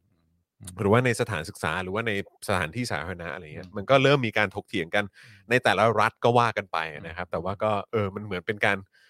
อ่ะ จะเอายัง ไป ง ถกเถียง กัน ไปถกเถียงกัน อ่า ซึ่งก็ซึ่งก็แต่อย่างน้อยอย่างหนึ่งที่ที่เราน่าจะที่เราน่าจะมองว่าเป็นเป็นปลายทางที่คิดว่าน่าจะน่าจะน่าจะโอเคอยู่แหละ ก็คือว่าเขาก็เป็นการถกเถียงกันอยู่ในสังคมประชาธิปไตยด้วยหรือเปล่าฮะอืมคือแบบว่าก็เดี๋ยวท้ายสุดแล้วก็อาจจะเป็นแบบส่วนรวมเป็นคน อืม ตัดสินใจ ไม่ได้มีผู้มีอำนาจสูงสุด อืม คนใดคนหนึ่งที่จะมาฟันธงว่า อืม เออแบบ แค่นี้ป่ะ อืม เออ แบบว่าฉันเอาแค่นี้อะไรอย่างเนี้ย ก็ต้องมีคอม p r o m i s e อืม ที่ อืม อ่าทุกฝ่ายสามารถยอมรับได้ จะมี โอเค การ น ทำประชามติกันไหม มีการเอ่อเรื่องช่วงเลือกตั้งท้องถิ่นก็มีการมีการเพิ่ม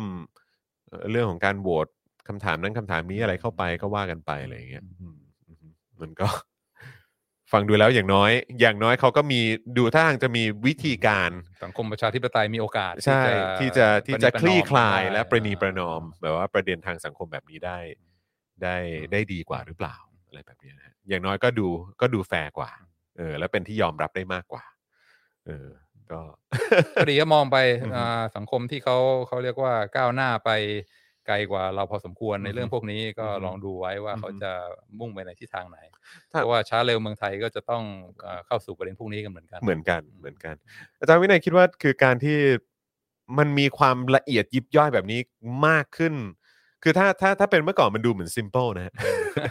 การที่เรารู้แค่เนี้ยมันก็ดูซิมเ l e ดีเนอะ อ่า เออแต่พอมาถึงยุคใหม่ที่โอ้โหข้อมูลอะไรต่างๆ และและข้อมูลข้อแฟกต์อะไรต่างๆ ใหม่ ๆ มันคือมันมันถูกแบบโยนเข้ามาในสังคมโลกข้อมูลข่าวสารแบบทุกวันขนาดนี้เนี่ย เออ จริง ๆ แล้ว อะไรอะไรมันดีกว่ากันฮะ คือใน ในมุมมองของอาจารย์วินัยอ่ะเออคือแบบว่าคือคือข้อข้อดีของการมีข้อมูลอะไรพวกนี้มามาให้ให้พวกเราสามารถหยิบยกขึ้นมาใช้ได้เสมอ แล้วก็ อืม มีอะไรอัปเดตใหม่ๆอยู่เสมอเนี่ยมัน อืม มันมันเป็นข้อดีแล้ว แล้วอีกอีกมุมหนึ่งมันมีข้อเสียด้วย อืมคือมันวุ่นวายขึ้นใช่ไหม อืม อะไรที่ อืม เคยตกลงกันได้เนี่ยมันก็มันก็ตกลงกันไม่ได้แล้ว อือฮึอือฮึ แล้วก็อ่าหลายครั้ง มันก็ดูเหมือนเหมือนลักลั่นอ่ะ อืม เพราะว่าบอกว่าเฮ้ยมาแบ่งเพศเอ้ยไม่ใช่มาแบ่งเชื้อชาติเป็นอย่างนี้อย่างนี้ไม่ได้ อือฮึ อ่าไม่มีหลักฐานทางวิทยาศาสตร์ อืม ซึ่งอ่าอันนี้ไม่รู้จะเชื่อร้อยเปอร์เซ็นดีหรือเปล่า เพราะบอกว่าแบ่งกันหยาบๆเนี่ยไม่มีประโยชน์ไม่มีหลักฐานทางวิทยาศาสตร์เนี่ยบางทีมัน อันนี้คือตามตามความรู้สึกส่วนตัวว่า มันอาจจะไม่ใช่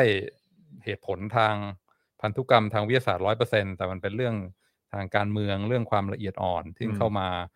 บงการในในแง่วิทยาศาสตร์มากพอสมควร อือฮึ เพราะว่าจะบอกว่าคอเคซอยมองโกลอยมองโกลอยนิกรอยเนี่ยมันอ่าแบ่งหยาบไม่มีเบสิกทางวิทยาศาสตร์อะไรมารองรับมันก็ไม่ใช่ อืม เอ้ยอย่าง พวกโรคมะเร็งอะไรต่างๆ ทั้งหลายเนี่ย ไปไปอ่านดูคนอ่าคนขาวคนดำคนเอเชียเนี่ยโอกาสความเสี่ยงก็ต่างกันอ่ามีมีหลักฐานชัดเจน อือฮึ จะบอกว่ามันไม่ใช่เรื่องทางวิทยาศาสตร์เรื่องพันธุกรรมก็ไม่ได้ อือฮึ ถ้าเกิดว่าไปดูเรื่องเบสิกที่สุดในเรื่องน้ำหนักเนี่ยไอ้ BMI อือฮึ Body Mass Index ซึ่งคือน้ำหนักหารด้วยส่วนสูงยกกำลังสองใช่ไหม อือฮึ ก็บอกว่า ต้องเท่าไหร่ถึงจะอยู่ในช่วงที่ที่ถือว่าอ่ เหมาะสม เหมาะสมเขาก็บอกว่าอ่าทั่วไปก็ BMI ต้องไม่เกิน 25 นะ เพราะว่ามันจะอ่าถ้าไม่เกิน 25เนี่ยถือว่าเฮลซี่ถ้าเกิน 25 ไปถือว่าโอเวอร์เวทแต่ ถ้าเป็นคนเอเชียห้ามเกิน 23 อืม เพราะว่าคนเผ่าพันธุ์มองโกลอยเอเชีย พวกนี้เนี่ยส่วนใหญ่ร่างกายจะอ่าเก็บน้ำหนักเป็นเป็นเป็นแฟตมากกว่า อืม ชนชาติอื่น แล้วก็ถ้า BMI เนี่ยเกิน 24 25 ขึ้นไปเนี่ยความเสี่ยงเกี่ยวกับโรคหัวใจเกี่ยวกับเบาหวานเนี่ยจะเพิ่มขึ้นมาก อืมฮึ เพราะฉะนั้นถ้าจะดูน้ำหนักดูอะไรของตัวเองเนี่ย คนเอเชียก็ต้องห้ามเกิน 23 นะ อืม เอ่อคนอื่นได้ถึง 25 ซึ่งพอมาดูนี้เฮ้ยมันก็มันก็มีความแตกต่างนี่หว่า และการ อืม แบ่งแบบหยาบๆอย่างเงี้ยมันก็มันก็มีมีสาเหตุมีมีพอยต์มีประโยชน์ในการสื่อสารทางด้านวิทยาศาสตร์ เป็นข้อมูลที่อ่าอ่าอ่าสามารถอ่าเอามีมีมีหลักฐานมายืนยันอย่างชัดเจน เพราะฉะนั้นบอกว่าแบ่งเป็นคนเอเชียนคนขาวคนดำเนี่ยมันมันมันไม่ถูกต้องไม่มีประโยชน์มันก็ อืม มันก็ไม่ใช่สักทีเดียว แต่ตรงประเด็นเนี้ยก็ก็พอเข้าใจนะ คือพอพอพอเข้าใจสำหรับคนที่เรียกร้องความละเอียดอ่อนน่ะหรือความละเอียดอะอย่างเอาง่ายๆ ก็อย่างพวกเราอ่ะพอบอกว่าเอเชียกับคนขาวอ่ะ อืมอืม ก็แม่เราก็แม่ ใช่ แม่เราก็ ใช่ แม่เราก็ก็เป็นคนอเมริกัน ใช่ ใช่ไหมล่ะ ใช่ เออแม่เออทุกวันนี้ถือสัญชาติไทยนะฮะเออแล้วก็แล้วก็พ่อเราก็เป็นคนคนไทยคน ใช่ แบบคนจีนน่ะ อ่า เออ เพราะฉะนั้นต้อง BMI เท่าไหร่วะ แล้วต้องยังไง วะ ใช่ไหมฮะก็เลยก็เลยพอจะเข้าใจคนที่แบบว่า แล้วกูล่ะ อ่า กูเป็น อ่า เอาตรงๆเรียกง่ายๆกูเป็นลูกครึ่งอ่ะ อ่า เออกูต้องเอาฝั่งไหนอ่ะอะไรแบบเนี้ยคือแบบ ก็เลยก็เลยพอ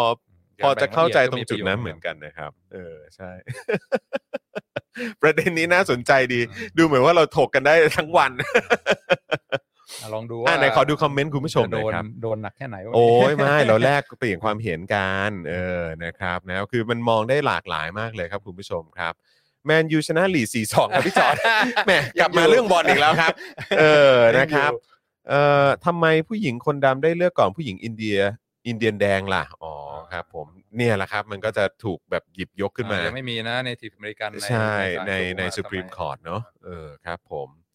เอ่ออยากให้อาจารย์วินัยช่วยพูดถึงประเด็นที่เดฟช p เพลเคยเปรียบเทียบการเรียกร้องสิทธิของคนดำกับ LGBTQ+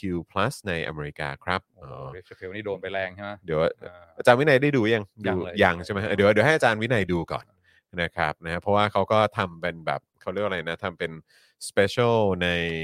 Netflix อ่า เออแล้วก็มันก็เป็นประเด็นขึ้นมาพอสมควร แล้วก็จริง ๆ แล้วเอิ่มพี่เอ่อพี่โอ๊ตพี่โอ๊ตก็ก็พูดถึงเรื่องนี้ด้วยเหมือนกันนะฮะ อ่า ก็สามารถไปดูใน global view ได้ด้วยเหมือน เอ กั อน เขาว่าไง นะครับไม่แต่คือนี่แตะแตะยังยังยังแตะประมาณหนึ่งยังยังไม่ได้ลงลึกมากเพราะว่าเหมือนแบบเอ่อพี่โอ๊ตบอกว่าอยากจะหาข้อมูลเพิ่มเติมตรงจุดนี้เพิ่มเติมอีกนิดหนึงนะครับ คุณจูนเมกาบอกว่าคุยกันรับฟังกันหาข้อตกลงการปรับเปลี่ยนกันได้มากกว่า อืม นะครับนะฮะเรื่องค้ามนุษย์หน่อยครับ คุณเปิดหูเปิดตาบอกมาก็ เดี๋ยวเดี๋ยวในในพาร์ทของค้ามนุษย์ของบ้านเราเนี่ยนะครับที่ที่เอ่อเกี่ยวกับเอ่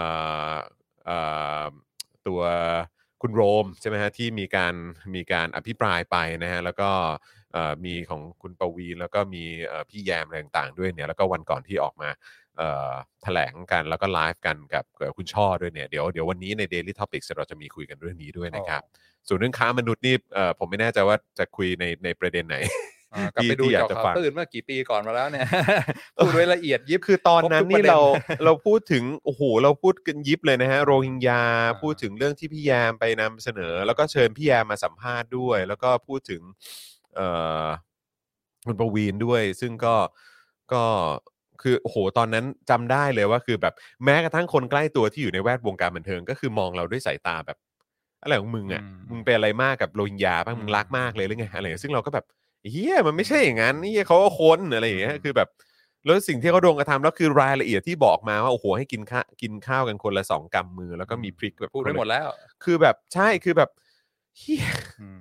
คือแบบเออ คือตอนนั้นก็โดนหนักนะฮะ อ่า ตอนนั้นก็โดนหนัก แล้วก็แต่วันนี้วันนี้ดีใจมากที่ที่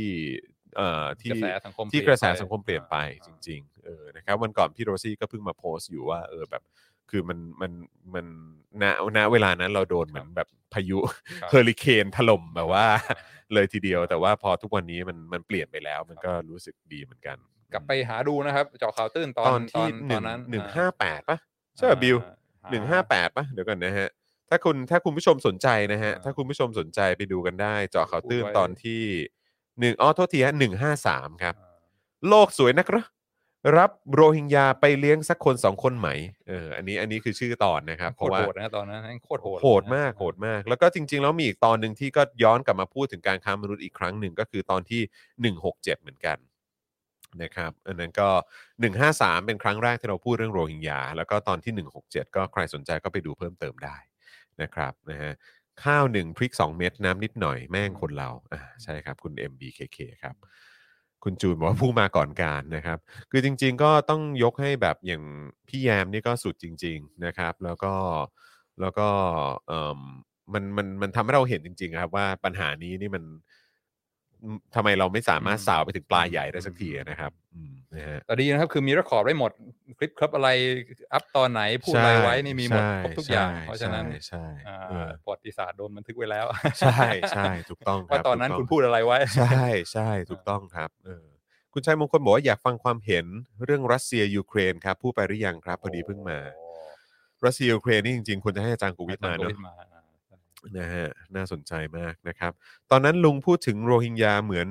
หมูเหมือนหมาเลยครับ พูดว่ารับมาเดี๋ยวก็มาทำลูกอีกหลายคน เอ้ยหลายครอกเป็นภาระโอ้โห คุณสยามสยามวิทย์บอกมา ลุงลุงนี่คือลุง ลุง ลุงตู่ลุงตู่นะแหละฮะ เออ นะฮะ คุณแพมบอกว่าพูดถึงเรื่องโรฮิงญาทำให้ผมนึกถึงหนังเรื่องอามิสตานะฮะ อ๋อ ที่เล่าถึงตอนที่ค้าทาสคนดำและตรงกับช่วงที่อเมริกาเกิดสงครามกลางเมืองด้วยครับ อ่า ครับผม นั่นก็รู้สึกว่าแมทธิวแมคคอนเฮเล่นนะ เออ นะครับ เอ่มมี อ่า ขอดูด้านบนหน่อยครับ เออ น่าจะมีคอมเมนต์มาเยอะปึ๊บปึ๊บสวัสดีคุณเฉลิมวัฒน์นะครับ คุณแทมนะครับ คุณวิทยาบาแบงคอก นี่ไม่ใช่ตีไข่ละครับ มุกตลกเพื่อนคนอเมริกันชอบเล่น เออ เออเอ้ยแสดง อันนี้ ว่า อันนี้อันนี้ ประเด็น อั ที่ น พูดไปนี่ยังไม่ดราม่าเท่าไหร่นะ ออสงสัยยังไม่ดราม่าเท่าไหร่ครับ เออ นะครับ แหม่ เอออ่ะอ่ะขอขึ้นบิกฮะ เอ่มอ่าปึ๊บเพิ่งรู้ เออเอ่อรอดูกันเอ่อแนวคิดการจิ้มเลือกของไบเดนต่างหากที่อธิบายหลักการประชาธิปไตยไม่ได้ทำแบบนี้ไบเดนก็ไม่ต่างจากลุงบ้านเรา คุณเสียามวิทย์บอกมานะฮะอันนี้ก็เป็นเป็นพาร์ทใหญ่ ๆ เลยที่ที่รู้สึกว่าทางฝ่ายคอนเซอร์วทีฟเขาจะหยิบยกมา มามามาตินะฮะ อืมนะฮะเอิ่ม ยังอาร์เซนอลอยู่เลย ยัง Arsenal อยู่เลย แสดงว่ายังติดลมกันอยู่ อ่าคุณไมเคิลว่าไงนะฮะ น่าจะโกรธเพราะไม่ยอม acknowledge อีก race ในขณะที่ถ้าเป็น race ตัวเองเช่นคนดำกลับต้องการการถูก acknowledge เหลือเกินประมาณนั้นครับ อ่า า ใช่ก็คือว่า รับผม ต้องแบ่งแบ่งอย่างที่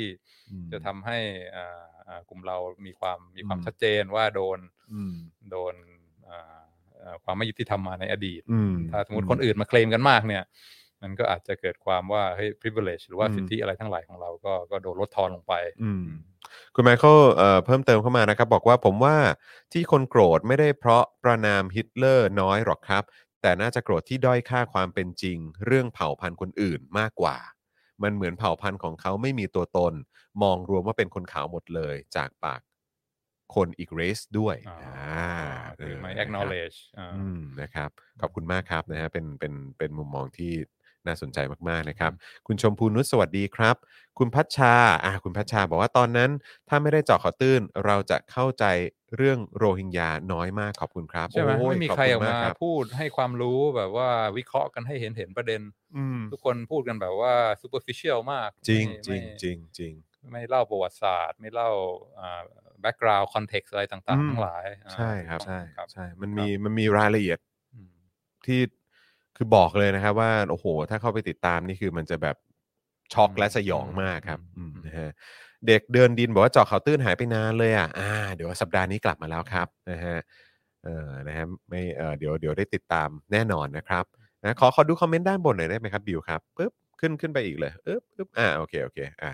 อ่าขึ้น ขึ้นอีกนิดนึง อ่า โอเค ประเด็นอาจารย์ คุณนันนา บอกว่าประเด็นอาจารย์น่าสนใจ ถ้าทำกับคนละเผ่าพันธุ์มันเลวกว่า แล้วทำไมค่าเผ่าพันธุ์เดียวกันถึงเลวน้อยกว่า อืม ครับผม นะฮะอ่ะขอดูด้านบนอีก เอ่อปึ๊บ ผมคุณสยามวิทย์บอกว่าผมว่าแนวคิด ชาติพันธุ์ในแต่ละยุคสมัยเนี่ยมันไม่เหมือนกันหรือเปล่าครับ ยุคฮิตเลอร์นี่เอาวัฒนธรรมและศาสนามาแบ่งแยกชาติพันธุ์โดยไม่สนใจเรื่องพันธุกรรม ส่วนยุคนี้เอาพันธุกรรมในการจัดกลุ่มหรือเปล่าครับ อืมจะแบ่งกันยังไง อืม อืม ใช่คุณเอ่ออาจารย์เอกชัยบอกว่าคนยิวในอเมริกาทรงอิทธิพลเหมือนพ่อค้าจีนในไทยไหมครับ เออ ในมุมมองของอาจารย์วินัยคิดว่า อ่า ยังไง ใช่ อืม ก็อ่าเป็นเรียกว่าเป็นกลุ่มที่ประสบความสำเร็จรายได้สูง อืม อพยพมานี่อ่ารุ่นแรกก็ค้าขายแบบว่าขายผ้าขายอะไรเงี้ย อืม พอรุ่นลูกนี่กลายเป็นทนายความหมอนักการเมืองอะไรกันหมดเนี่ย อ่า ก็เป็นกลุ่มที่ที่มีมีอิทธิพล ก็ทรงอิทธิพลเหมือนกันนะครับ ใช่ อืมนะฮะอ่ะขอขึ้นด้านบนนิดนึงนะครับเอ่อ การแบ่งชาติพันธุ์ไม่ผิดครับ จริงๆ คนเราอาจจะมีชาติพันธุ์เยอะกว่านั้นก็ได้ แต่การที่คนข่มเหงเข็นฆ่ากันโดยเอาคำว่าชาติพันธุ์มาบังหน้าต่างหากเป็นสิ่งที่ไม่ควรทำอ่าครับโอ้ขอบคุณอาจารย์เอกชัยด้วยนะครับนะฮะอ่ะระหว่างนี้เติมพลังเข้ามาได้นะครับนะฮะผ่านทางบัญชีกสิกรไทยนะครับ0698975539 หรือสแกน QR Code ก็ได้นะครับ เติมพลังเข้ามาหน่อยนะครับ เติมพลังเข้ามาโอ้โหวันนี้เราไปกันแบบอื้อหือหลากหลายประเด็นมากเลยนะครับ คุณพี่น็อกบอกว่าโตมากับจอข่าวตื้นเหรอครับเนี่ยอื้อหือครับ เรีย ผ กว่าม เป็น institution หนึ่งแล้วทางอินเทอร์เน็ตเนี่ยเป็นว่าเป็นเอ่อเป็นเสาหลักอย่างหนึ่งที่คอยคอยให้ความรู้เกี่ยวกับข่าวเพราะว่า เป็นเสาหลักเลยใช่ไหมเนี่ย อ่าเสาหลักในการในการให้ความรู้ในการย่อยข้อมูลนะครับ ว่า ผม อ่าประเด็นในข่าวนี่เป็นยังไง อืม ดูข่าวกระแสหลักเนี่ยบางทีไม่ค่อยได้เอ๊ะมันอะไรวะ มัน อื ไม่ ม มีคอนเทกต์ใช่ไหม ใช่ใช่ มันไม่รู้ว่า ใช่ ประวัติศาสตร์มายังไงเอ่อ ใช่ ว่าอ่าประเด็นจริง ๆ มันคืออะไรกันบ้าง อืมบางทีแค่รายงานอย่างเดียว อ่า แต่ว่าไม่ได้พูดถึงที่มาที่ไป อืม หรือว่าแบบการมองภาพรวม อืม ทั้งหมดว่ามันเป็นยังไงบ้าง อืม ซึ่งก็คือเราก็อยากจะทำอย่างนั้นได้กับทุก ๆ ข่าว แล้วก็ถ้าออกมาได้ทุกวันมันก็ดีนะฮะแต่ว่าก็เอ่อคือบางทีก็ก็เอาตรงๆ ก็คือเราเราเราไม่ได้เป็นบริษัทที่ใหญ่ขนาดนั้นเนี่ยนะครับ ก็มี เออ จำกัดนะครับ ใช่ครับ เพราะฉะนั้นถ้าอยากให้เห็นแบบนั้นเยอะๆนะครับ เราก็จะตอนนี้เราพยายามทำอยู่ใน Daily Topics ด้วยเหมือนกัน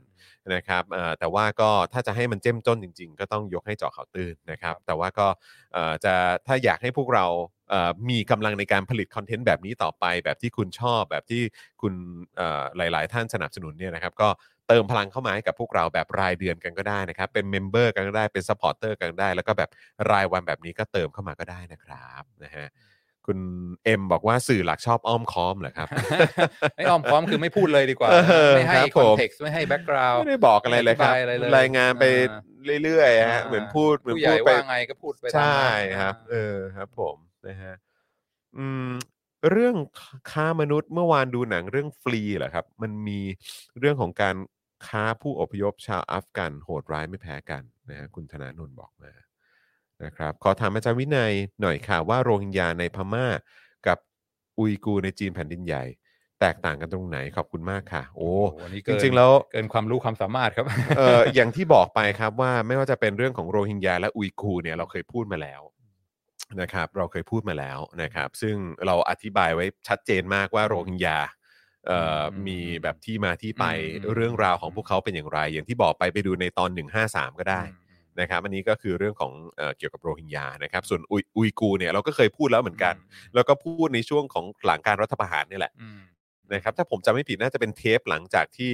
เราพูดเกี่ยวกับน้องๆนักศึกษาที่ถูกจับขึ้นศาลอาหาร อืม เอออถ้าถ้าถ้าเกิดจำไม่ผิด เพราะว่าตอนนั้นน่าจะมีประเด็นช่วงที่รัฐไทยเนี่ยส่งชาวอุยกูร์กลับไปจีนด้วย อ่าอ่อ่ เราก็เลยต้องเล่าถึงที่มาที่ไปของ อ่า พวกเขาด้วยเหมือนกัน อ่าน นะครับ เพราะฉะนั้นใครที่เอ่อถ้าถ้าอย่างเมื่อสักครู่นี้ถ้าสนใจเนี่ยก็สามารถไป อืม ไปดูในเจาะข่าวตื้นย้อนหลังได้นะครับเอออั อันนี้เป็นประวัติศาสตร์ด้วยไงคือไม่ไม่ล้าหลังคือ ครับ กลับไปเปิดดูเมื่อไหร่ก็ก็ ได้อยู่ เป็นความ ฮะ รู้ได้ ได้อยู่ครับ ขนาดนั้น ได้ อยู่ครับนะฮะแต่ว่าก็จะเป็นวิธีการอธิบายตามสไตล์เจาะข่าวตื้นนะฮะ ก็จะเห็นก็จะเห็นหน้าเอ่อจูวินยอนนะฮะกับพ่อหมอนะฮะเออนะฮะสองคนก็สลับสลับกันเล่านะฮะก็ถ้าถ้าสนใจก็ไปดูได้ครับนะฮะโอเคอ่ะไหนขอดูคอมเมนต์ด้านล่างหน่อยนะครับเออเอฟตีอาจารย์วินัยกราฟ อ๋อขอบคุณค มนะ รั ฮะ บขอบคุณครับ อี้ป๋อใช่ไหมฮะเออน้องอี้ป๋อนะครับ คุณแพนด้าบอกว่าโตมากับเจอข่าวตื้นเหมือนกันค่ะโอ้โหหลายคนที่บอกว่าโตมากับเจอข่าวตื้นนี่ คือ คือโต นนี้ มาจริง ๆ นะฮะ คือหลายคนนี่อยู่แบบระดับมัธยมมาจนตอนนี้จบเริ่มทำงานแล้วนะฮะ เออเจอเขาวตื้นมีหมดแล้วทำไม่หมดแล้วใช่ครับ นะครับ ก็อย่างที่บอกไปครับมาเติมพลังเข้ามา เติมพลังเข้ามาหน่อยเออนะครับเออคุณ เอ่อคุณธนัทเอ่ออะไรนะ คุณสยามวิทย์บอกว่า แล้วกลุ่มคนอิตาลีในอเมริกาที่ตอนหลังกลายเป็นมาเฟีย หรือกลุ่มผู้ส่งอิทธิพลในอเมริกาล่ะครับ พวกเขาจัดว่าเป็นยังไงเทียบกับชาวยิวโอ้โห อืม อันนี้ มันน่าจะละเอียดเข้าไปอีกนะครับ อืม เออนะฮะแต่ว่าก็อาจจะต้องในในความคิดเห็นผมในในในประเด็นนี้ควรจะลองคุยกับคนคนที่แบบใช้ชีวิตอยู่ในสังคมอเมริกันแบบมาตั้งแต่เล็กจนโตแบบ น่าจะน่าจะเห็นภาพที่มันชัดเจนนะฮะอืม เอ่อคุณ H8 บอกว่าโตมากับไอเฮียทีวีนะครับ อืม เอ่อคุณคุณแพมบอกว่าเจอข่าวตื้น ผมดูรายการแรก ก่อนดู Voice TV เลยครับ จริงเหรอเนี่ย โอ้โห ครับผม นี่ก็เป็นพี่ใหญ่นะครับ ทาง ครับ อ่าสื่อออนไลน์เนยนะครับ อ่าจอข่าวตื่นนะ เออส่วนคุณธนาโชคบอกว่าดูตั้งแต่มปลายตอนนี้จะ 30 แล้ว แต่ก็ 14 ปีแล้วไง ม เจอข่าวตื้นก็ 14 ปีแล้วนะฮะเออประมาณ เรียกว่าเป็นเจเนอเรชันที่ อืม อ่าอ่ามี สิบกว่าปีก็ได้ ตส เอ ว่ง อ ตาสว่าง สิบกว่าปีก็ได้ฮะเออครับผม ถ้าดูมาตลอดนะ ครับส่วนคุณของขวัญบอกว่าโตมากับโมเมพาเพลินอ๋อ ครับผมนะฮะเอ่ออ่ะเออนะฮะอ่ะขอดูขอดูคอมเมนต์เพิ่มเติมอีกนิดนึงนะครับปึ๊บขึ้นไปข้างบนอีกก็ได้ฮะปึ๊บปึ๊บปึ๊บปึ๊บอืม อืม มาไม่ทันขอดูย้อนหลังนะคะเออหัวข้อน่าสนใจมากๆ คุณคุกกี้บอกมานะครับ นะฮะ อ่ะ มี มีนิวคอมเมนต์มาด้วยปะปึ๊บปาบ ดูตั้งแต่ตอนที่คุณจรมาทำคลิป ดูคำถามโอเน็ตแล้วครับ อ๋อ ครับผม อ่า โอ้โห ใช่ใช่คใช่รับผม ใช่ ด็อกเตอร์เลยทีเดียว โอ้โห ครับผม ตั้งแต่สมัยโอเน็ตตอนนี้เขาย O-Net กเลิกกันไปแล้วใช่ไหม ตอนนี้ ตอนนี้มันกลายเป็นอะไรไปแล้วก็ไม่รู้ฮะ เออ โตมากับเวกขับ โอ้โห ครับผม ไอ้คลิปนี้เป็นคลิปแบบย้อนความหลังหร เออ นี่ย้อนความหลังหรือว่าอะไรฮะ เออ ครับผมนะฮะ โอเคนะครับแหมเรื่องที่เราคุยกัน วันนี้ก็หลายหลายคนก็ยังทักเข้ามาอยู่นะฮะ ว่าอยากเห็นแบบแมชเอ่ออาจารย์วินัยกับอาจารย์วาสนามาก ๆ เลย เออ ต้องเตรียม นะครับ ตัวมาให้ดี เดี๋ยว เดี๋ยวผมจะลองดูแล้วกันนะฮะ ว่ามีวีคไหนที่ดูทรงแล้วโหวันนี้อาจารย์วินัยมา เออ แกล้งเดี๋ยวเดี๋ยวแกล้งป่วย แกล้ง แล้วก็ให้อาจารย์วัฒนามาจัดแทน เออ นะครับเอ่อต้อนรับคุณไผ่ด้วยนะครับ เป็น new member ของเรานะครับ โอ้ขอบ นะ คุณ ฮะ มากครับ ครับ โอ้ หลายคน แล้วก็ เป็น อ่า เป็นแฟนเราเนอะ เป็นแฟนรายการเรามาตั้งนานแล้วนะครับ ยังไงก็ขอบพระคุณที่สนับสนุนกันนะครับอืมนะฮะ เร่งทำคอนเทนต์สำหรับสปอร์เตอร์โดยเฉพาะนะครับ ครับผม สปอร์เตอร์ก็จะได้ได้อ่าดูของพิเศษ อืม อ่า behind the scene อะไรทั้งหลาย อ่า ใช่ เป็นการ ใช่ แสดงความขอบคุณ ใช่ ที่ ใช่ ที่อุตส่าห์สนับสนุนเรา ครับผมนะฮะมีคนบอกว่าคุณแพนด้าบอกว่าคิดถึงอาจารย์วัฒนาอ่าอาจารย์วัฒนาเพิ่งมาเมื่อวีคก่อนเดี๋ยวอาจารย์วัฒนาจะกลับมาในวีค จันท ห ร์ห น้า น้า นะ นะ ค ค รั รับ บอ่า ใช่ครับจันทร์จันทร์เว้นจันทร์ครับนะฮะ ครับ ก็คืออาจารย์วินัยกับอาจารย์วัฒนาจะสลับกันนะครับนะฮะคุณเอกศักดิ์บอกว่ามีการเช็คนะฮะเช็คสถานะนะครับเออนะฮะ อย่างตัว S ยังขึ้นอยู่ อ่าใช่ใช่ ยอดมาก ใช่ ยอดมาก โลโก้ยังขึ้นอยู่ยังขึ้นอยู่เออนะครับโอเค มีคนถามว่าพี่โอ๊ตจะมาคุยด้วยอีกเมื่อไหร่นะครับ เดี๋ยวเอ่อจะพอตอนนี้ทุกอย่างเริ่มเซตโตลงตัวแล้ว เดี๋ยวก็จะมีการนัดคิวกับพี่โอ๊ตเพิ่มเติมนะครับ เพราะว่าก็เอ่อจริง ๆ พูดไว้เมื่อตอนสัปดาห์ที่แล้วว่าเออ ประเด็นที่อาจารย์วินัยจะพูดถึงเอ่ออย่างบูปี้โกเบิร์กแล้วก็เดอะวิวอะไรแบบเนี้ยนะครับ ก็เป็นประเด็นที่น่าสนใจมาก แล้วก็ถ้าผมจำไม่ผิดผมว่าผมไปผมไปอยู่ในสตูในสตูดิโอเลยแหละเดอะวิวอ่ะ อ่ะ ผมเคยไปนั่งดู ผมไปกับ อ้าว พี่ จอห์น โอ๊ต เคยไป นี่แห นั่ ละ งเลยเหรอ ใช่ผมไปกับพี่ อ่า โอ๊ตนั่นแหละตอนที่ไปนิวยอร์กรอบ ตอน ล่า นั้น สุ ฮู ด ปปี้มายัง มาแล้ว อ่าม มาแล้วมาแล้ว ใช่เปล่าวะน่าจะใช่นะ ผมจำได้ว่าน่าจะเป็นน่าจะเป็น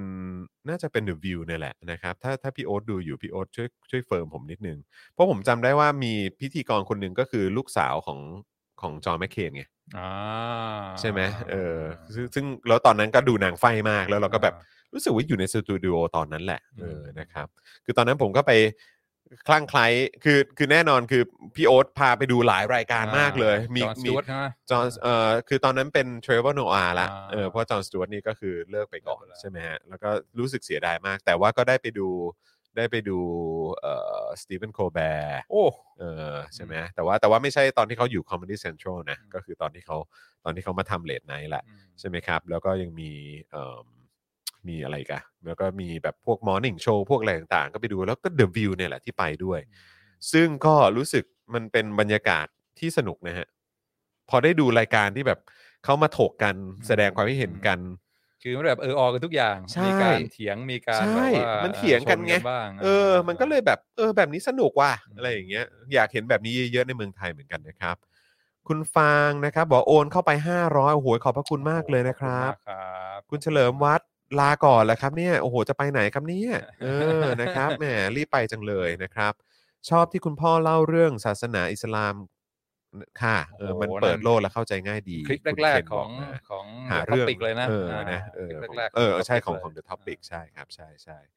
เอ่อคุณฟูยุบอกว่าอยากฟังอาจารย์โควิดใช่ไหมฮะ เรื่องรัสเซียกับยูเครนโอเคได้เลยนะครับนะฮะอ่ะแล้วบ่ายนี้อาจารย์วินัยมีภารกิจอะไรต่อไหมครับ อ่าเดี๋ยวสอนตอนเย็นครับ มีสอนอีก มี แล้ว รอบเย็ ครั น บ หกโมงอ่า มี แต่ สอน ว่ายัง เนี่ย ยัง อืม ยังว่างอยู่ช่วงบ่าย ครับผม ยังไงขอสรุปนิดนึงแล้วกัน ได้ครับ อ่าที่วันนี้เราคุยกันเรื่องวิทยาศาสตร์กับการเมืองใช่ไหมครับ เชิญครับ อ่าก็อ่านักวิทยาศาสตร์จะพูดอะไรจะอ่าศึกษาอะไรบางทีก็ต้องมีความเกรงใจเกี่ยวกับเรื่องความความอ่าประเด็นที่อ่อนไหวทางการเมืองเหมือนกัน เคยคุยกับจอห์น เรื่องที่ว่าอ่าบอกว่าผู้ชายผู้หญิงเป็นยังไง แล้วก็ เอ๊ะชื่ออะไรนะคนนั้นที่ไม่ยอมตอบอะอ่าอะไรนะที่เป็นนักวิทยาศาสตร์คนดำตัวใหญ่ๆอะ อ๋อเนียวเนียวเดอะแกรสไทสัน ไทสัน ครับผม ก็บอกว่าเฮ้ยประเด็นนี้ยังพูดไม่ได้ เพราะว่ามัน อืม มีความอ่อนไหว อืมอืม อ่าไม่อยากจะตอบ เพราะฉะนั้นอ่าก็เข้าใจบาง ครับ ทีบอกว่าวิทยาศาสตร์กับการเมืองเนี่ย วิทยาศาสตร์ก็เป็นส่วนหนึ่งของสังคม ครับ เพราะฉะนั้นก็ต้อง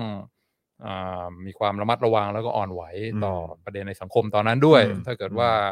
อ่าศึกษาพูดอะไรออกมาแล้วมันอาจจะทำให้เกิดอ่าปัญหาในสังคม อืม ก็อาจจะต้องระมัดระวัง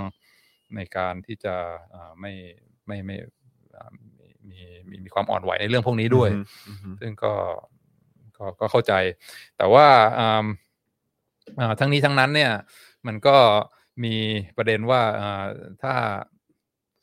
คือ ถ้าจะมีความเกรงใจเรื่องการเมืองเรื่องสังคมไม่ไปออฟเฟนใครเนี่ยบางทีมันก็มีมีมีต้นทุนที่ต้องจ่ายเหมือนกัน ครับผม อย่างเช่นว่าอ่าสมัยก่อนเนี่ย ไม่ใช่เร็วๆเนี้แหละโพบได้ออกมาพูดว่ารู้ไหมอ่าที่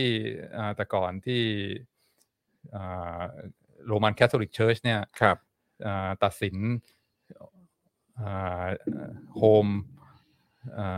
กักขังกาลิเลโอ อืมอืมอืม ให้ให้ให้อยู่แต่ในบ้านไม่ให้ออกไปไหน ครับ เพคราะรับ ว่าอ่ากาลิเลโอเนี่ยตีพิมพ์หนังสือออกมาบอกว่าโลกไม่ใช่ศูนย์กลาง อ่าใช่ อ่า ใช่ แต่ ใช่ ว่าโลกเนี่ยหมุนรอบดวง หมุนรอบดวงอาทิตย์ า อืม ซึ่งพออันนี้เกิดจากการที่เขาทำไอ้กล้องดูดาวแล้วก็สังเกตแล้วก็คำนวณอะไรทั้งหลายบอกว่าเฮ้ยโลกไม่ได้เป็นศูนย์กลางอ่าโลกหมุนรอบดวงอาทิตย์ อืม ซึ่งอันนี้มันขัดกับกับคำสอนใน อืม ใน ความ ของ เชื่อ ในใน ทาง ไบเบิลใช่ไหม อืมครับ ว่าโลกเป็นศูนย์กลางทุกอย่างอ่าซึ่ง ตอนนั้นศตวรรษที่แบบว่าสิบเจ็ดอะไรเงี้ยสิบเจ็ดสิบแปดอะไรเงี้ยโรมันแคทอลิกเชิร์ชก็บอกว่า เฮ้ย สอนเงี้ยเขาเรียกว่าอ่าอ่าเป็นพวกาน นอกรีดเออ อ่านอกรีดเพราะฉะนั้นก็ตัดสินผิดให้โฮมคือจำคุกอยู่ที่บ้านสิบปีสุดท้ายของกาลิเลโอเนี่ยโดนโดนขังอยู่ที่บ้านไม่ ค ออ รับ กมา ครับ เขาก็มีแรงกดดันทั้งหลายออกมาพยายามจะ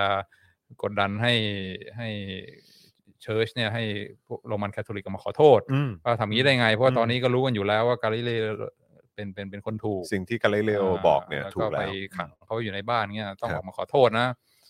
อ่าพบคนที่แล้วเบเนดิก อืม อ่าก็ไปคิดเอ่อจะตอบยังไงกับประเด็นนี้ สุดท้ายก็ออกมาบอกว่า วิทยาศาสตร์ก็เป็นส่วนหนึ่งของสังคมนะ อืม เพราะฉะนั้นอ่าการที่วิทยาศาสตร์จะออกมาพูดอะไรเนี่ยก็ต้องมีความเกรงใจแล้วก็เซนซิทีฟต่อสังคมด้วยเหมือนกัน อืม อ่าการที่กาลิเลโอออกมาบอกว่าโลกไม่ใช่ศูนย์กลาง แต่อ่าหมุนรอบดวงอาทิตย์เนี่ย มันก็อ่าในช่วงเวลาสังคมช่วงนั้นเนี่ย ก็คือการออกมาพูดโดยที่เอ่อไม่ไม่คำนึงถึงอ่าอ่าอ่าอ่าความความรู้สึกหรือว่าอ่าอ่าบริบทของสังคมขนาดนั้น อืม เพราะว่าช่วงนั้นเนี่ยศูนย์กลางของสังคมคือศาสนาใช่ไหมคำสอนของศาสนา แล้วก็คุณธรรมศีลธรรมอะไรทั้งหลาย ทุกคนก็ยึดมั่นในพระคัมภีร์คำสอนของศาสนาจักร เพราะฉะนั้น อืม ถ้าออกมาพูดบอกว่าเฮ้ยไบเบิลผิด อืม คำสอนที่สอนกันมาเป็นแกนกลางความเชื่อของสังคมเนี่ย เป็นเรื่องที่ผิดเชื่อถือไม่ได้เนี่ย ก็มีความเป็นไปได้ ที่จะทำให้เกิดความวุ่นวาย คนเลิกเชื่อถือศาสนา แล้วก็อ่าอะไรสภาพอะไรสังคมกฎเกณฑ์ ความอ่ามี เสถียรภาพใช่ไหมว่าเอ่อเราทำตามศาสนานะอันนี้คือประเพณีอันนี้คือความถูกอันนี้ความผิดอันนี้ทำได้ทำไม่ได้เนี่ยมันก็อาจจะทำให้เกิดความเอ่อไม่เอ่อไม่สงบในสังคมขึ้นได้ อืม เพราะฉะนั้นเอ่อการที่โรมันแคทอลิกเชิร์ชตัดสินกาลิเลโอว่าเอ่อเป็นพวกนอกรีดแล้วก็จับขังในบ้านเนี่ย อันเนี้ยไม่จำเป็นต้องขอโทษ โอ้โห ซึ่งก็คือ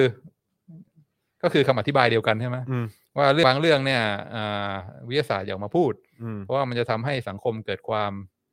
อ่าอ่าไม่มีเสถียรภาพขึ้นได้ อืม อ่าวิทยาศาสตร์ก็เป็นส่วนหนึ่งของสังคม อืม เพราะฉะนั้นวิทยาศาสตร์ก็ต้องมีความเกรงใจในเรื่องบางเรื่องเนี่ยอ่าวิทยาศาสตร์ไม่ต้องมาพูดมันเป็นเรื่องของสังคม อืม ซึ่งฟังดูแล้วมันก็คล้ายๆบ มันก็คล้ายๆนะแต่ว่าแบบ ว่า แต่แค่รู้สึกว่าก็ไม่เห็นด้วยอ่ะก็รู้สึกว่า เออแบบเอ่อสิ่งสิ่งที่เอ่อเบนเดดิกใช่ไหมฮะ อ่า เออเพราะเบนเดดิกพูดเนี่ย ผมก็ไม่ผมก็ไม่ค่อยเห็นด้วยเท่าไหร่เพราะก็รู้สึกว่าเหมือนแบบ ก็ไม่เกี่ยวอ่ะเออมันแบบเออคือ คือตอนนั้นคือใครจะไปต้านทานอำนาจของศาสนาจักรได้ อืม เพราะว่าก็อำนาจแทบจะชี้เป็นชี้ตายได้เลยอะ อืมอืม เออใช่ไหมฮะแต่ว่าในในสังคมปัจจุบันคือการที่เอ่อในโลกของวิทยาศาสตร์เออจะออกมามีข้อมูลอะไรต่างๆ โยนออกมาตรงกลางใส่เข้าไปในสังคมเนี่ยแล้วก็ปล่อยให้สังคมเนี่ยสามารถแบบว่าสามารถถกเถียงหรือว่าก็นำไปนำไปแตกประเด็นอะไรต่างๆ ได้เพิ่มเติมเนี่ยมันก็เป็นมันก็เป็นเรื่องที่สังคมที่มีความเจริญ อืม และมีความเป็นประชาธิปไตยมันก็สามารถทำกันได้ แต่คือแบบว่า อ่า ณเวลานั้นคือแบบว่าโป๊ปเบนเดดิกต์นี่พูดเหมือนแบบว่า อืมสังคมเหมือนกันมากเลยนะ เข้าใจเข้าใจใช่คือแต่ก่อนเป็นผู้มีอำนาจก็มากด ที่ ขี่ สุด ใช่ไหม เลย อ่า แล้วก็มีแบบว่า อืม มีสุภาพสตรีผู้หญิงเยอะแยะมากมายที่ยังโดนเข็นฆ่าโดนอะไรอย่างนี้ เพราะแบบบอกว่าเป็นนอกรีดเยอะแยะมากมายแค่ไหนใช่ไหมอ่าโอเคแต่อันนั้นก็เป็นประเด็นอื่น อืม แต่ว่าก็คือประเด็นของตัวกาลิเลโอเองก็แบบแหม แต่ก็แต่ก็เอ่อเข้าใจในสิ่งที่อาจารย์วินัยพยายามจะชี้นะก็คือ ค นั รั ก บ วิทยาศาสตร์ตอนนี้ก็ก็ต้องมีความระมัดระวังในแรง อืม กดดันทางสังคมใช่ไหม แน่นอน บอ แน่ ก นอน ว่าอ่าเรื่องเชื้อชาติแบ่งกันยังไงบ้าง ครับ นักวิทยาศาสตร์ก็บอกเออเรื่องนี้ไม่พูดดีกว่า อืม เพราะว่าเราต้องมีความเซนซิทีฟต่อต่อ อ่าอ่า ใน เข้าใจ สังคมแล้วก็ เข้าใจ ต้องต้องเซ็นเซอร์ไม่พูด อืม อ่าบางอย่าง เพราะว่ามันอาจจะก่อให้เกิดผลเสียว่า อืม อ่าชนชาตินี้ดีกว่าชนชาตินี้ อืม มีสมองใหญ่กว่าฉลาดกว่าอะไรเงี้ยซึ่งมันมันอาจจะเป็นอันตรายได้ อืมอืม แต่ว่าอ่าทั้งนี้ทั้งนั้นก็ต้องก็ต้องระมัดระวังด้วย ครับครับ เพราะว่าอ่าช่วงหลังกาลิเลโอมาเนี่ยเกิดเกิดการเปลี่ยนแปลงในสังคมยุโรปที่สำคัญมากเขาเรียกว่า enlightenment อืมอืมครับ คือในช่วงศตวรรษที่ 17 18 เนี่ยมีการเปลี่ยนแปลงบอกว่า เฮ้ย ต่อไปนี้เนี่ยเราต้องพยายามปฏิเสธนะไอ้พวกเรื่องไอ้ศาศาสนาพวกผู้ปกครองเขาบอกบอกว่าอันนี้ห้ามพูดอันนี้ อ่า ห้ามตั้งคำถาม เราต้องเปิดตาแล้วก็ อือฮึ ใช้เหตุผลเอาวิทยาศาสตร์มา อืม มาตอบคำถามอะไรทั้งหลาย แล้วก็ อืม ไม่ต้องมานั่งกลัวว่าพูดความจริงออกมาแล้ว มันจะทำให้สังคมเกิดความอ่าตกต่ำเสื่อมเสียใช่ไหม enlightenment นี่คือการเชื่อว่ามนุษย์เราเนี่ยมีเหตุผล อืมอือฮึ สามารถคิดเองได้ ตื่นนะ อ่าตื่นขึ้นมา เพราะฉะนั้นอ่าวิทยาศาสตร์เนี่ยความจริงคืออะไรก็พูดออกมาให้มันชัดเจน ไม่ต้องมาบอกว่าห้ามพูด เพราะว่ามันขัดกับศาสนาหรือทำให้สังคมเสื่อม อืมอืม มีอะไรพูดออกมาแล้วก็อืมเชื่อในเหตุผล แล้วก็อันนี้คือจุดจุดเริ่มต้นของของปฏิวัติอุตสาหกรรมไอแซคนิวตันใครต่อใครก็ก็ ครับ มาใน ผม ยุคนี้ ครับผม แล้วก็ enlightenment ยุครุ่งเรืองปัญญาเนี่ยอ่าเขาเรียกว่าเป็นจุดเริ่มต้นของของอ่าปรัชญาทางการเมืองที่เรียกว่า liberalism อืมอืม ก็คือบอกว่าถ้าเราเป็น liberal เนี่ย อือฮึ คนที่หัวอ่าเสรีใช่ไหมก็อันนี้คือจุดเริ่มต้นของการที่อ่าเกิดเกิดแนวคิดทางการเมืองนี้ขึ้นมา คือเสรีเปิดกว้างใช้เหตุผล พูดความจริง ไม่ต้องกลัว อือฮึ ไม่ต้องแบบว่ามาว่าพูดความจริงแล้วเดี๋ยวสังคมจะรับไม่ได้อะไรเงี้ย อืม อ่า อืม ซึ่งซึ่งอ่าถ้าอ่าเราจะมาบอกว่าเฮ้ยเดี๋ยวเนี้ยเรื่องบางอย่าง เรื่องเรื่องเพศเรื่องเชื้อเรื่องชนชาติเรื่องอะไรเนี่ย วิทยาศาสตร์ไม่ควรแตะมันเป็นเรื่องที่อ่อนไหวทางสังคมไม่สามารถพูดได้เดี๋ยวจะเกิดความวุ่นวายเนี่ยบางทีถ้าเราอ่าไปทางนั้นมากเกินไป มันก็เกิดมันก็มีความขัด อืม ขัดแย้งกับเขาเรียกว่า รากเหง้าจุดเริ่มต้นของของ liberalism ใช่ไหม อือฮึ ถ้าจะเป็น liberal ถ้าจะเชื่อในเหตุผลเชื่อในความคิดของมนุษย์ของสังคมที่สามารถมาถกมาอะไรกันได้เนี่ย เราก็ควรที่จะระมัดระวังในกรณีที่บอกว่าเฮ้ยเรื่องนี้ห้ามพูดนะ เฮ้ยเรื่องนี้มันเซน i ิทีฟทางสังคม เพ อือ ราะ ฮึ ฉะนั้นวิทยาศาสตร์ห้ามศึกษาห้ามตั้งคำถาม อืม ซึ่งเอ่อถ้าถ้าเราไปในในทิศทางนั้นมากเกินไป มันก็จะเหมือนการถอยหลัง อืม มากกว่าการการเดินไปข้างหน้า ครับผมอืมนะฮะก็เอ่อหวังว่าสังคมบ้านเรา นะฮะก็จะก็จะให้ความสำคัญในเรื่องของการการเดินไปข้างหน้าบ้างเหมือนกันนะฮะในการค้นหาคำตอบในการ คือหลายครั้ง ตอบ มันเกิดจากความกลัวใช่ไหม อืม คนตั้งคำถามเนี่ยไหนบอกสิอันเนี้ยความจริงคืออะไร อืม ลองพูดให้ฟังสิ อืม แล้วก็บางทีมันเกิดจากความกลัว อือฮึ ว่าถ้าพูดความจริงออกมาแล้วเนี่ย เอาหลักฐานเอาอะไรมาแบกกันแล้วเนี่ย อืม เดี๋ยวมันจะเกิดความเอ่อความเอ่อการทะเลาะถกเถียง ความไม่สงบในสังคมขึ้นมาจากจากความจริงที่เปิดเผยออกมา อืม ซึ่ง อืม ความกลัวนี้เนี่ย บางทีเราจะต้องบอกว่าเฮ้ยมันตั้งหลายร้อยปีแล้วยุค enlightenment เขา อืม ตัดสินใจกันแล้วว่าเฮ้ยไม่ต้องกลัว อืม ใช้เหตุผล อืม เอาหลักฐานมาดูกัน แล้วก็มีความเชื่อมั่นในในมนุษย์ ในตัวบุคคลในสังคมว่าสามารถที่จะมาคลี่คลายมาหาจุดที่มันเอ่อตกลงอยู่ด้วยกันได้ อืม โดยที่ไม่ต้องกลัวว่าเฮ้ยถ้าความจริงออกมาเนี่ย มันจะเกิดความวุ่นวายในสังคมอยู่กัน อืม ไม่ได้อะไรเงี้ย แต่พอมานั่งคิดดูแล้วก็จากการติดตามข่าวสารมาโดยเฉพาะใน 8 ปีที่ผ่านมานี่ผมว่าสังคมเรานี่เป็นสังคมที่มีคนจำนวนมากเลยที่ยังยังคงติดอยู่กับความเป็นสังคมที่หลับอยู่จริงๆนะฮะ อืม เออคือแบบว่าแล้วปฏิเสธการที่จะตื่น อืมกลั ป ว ฏิเสธเออ อ่าก ก ลัวการ อืม ที่จะ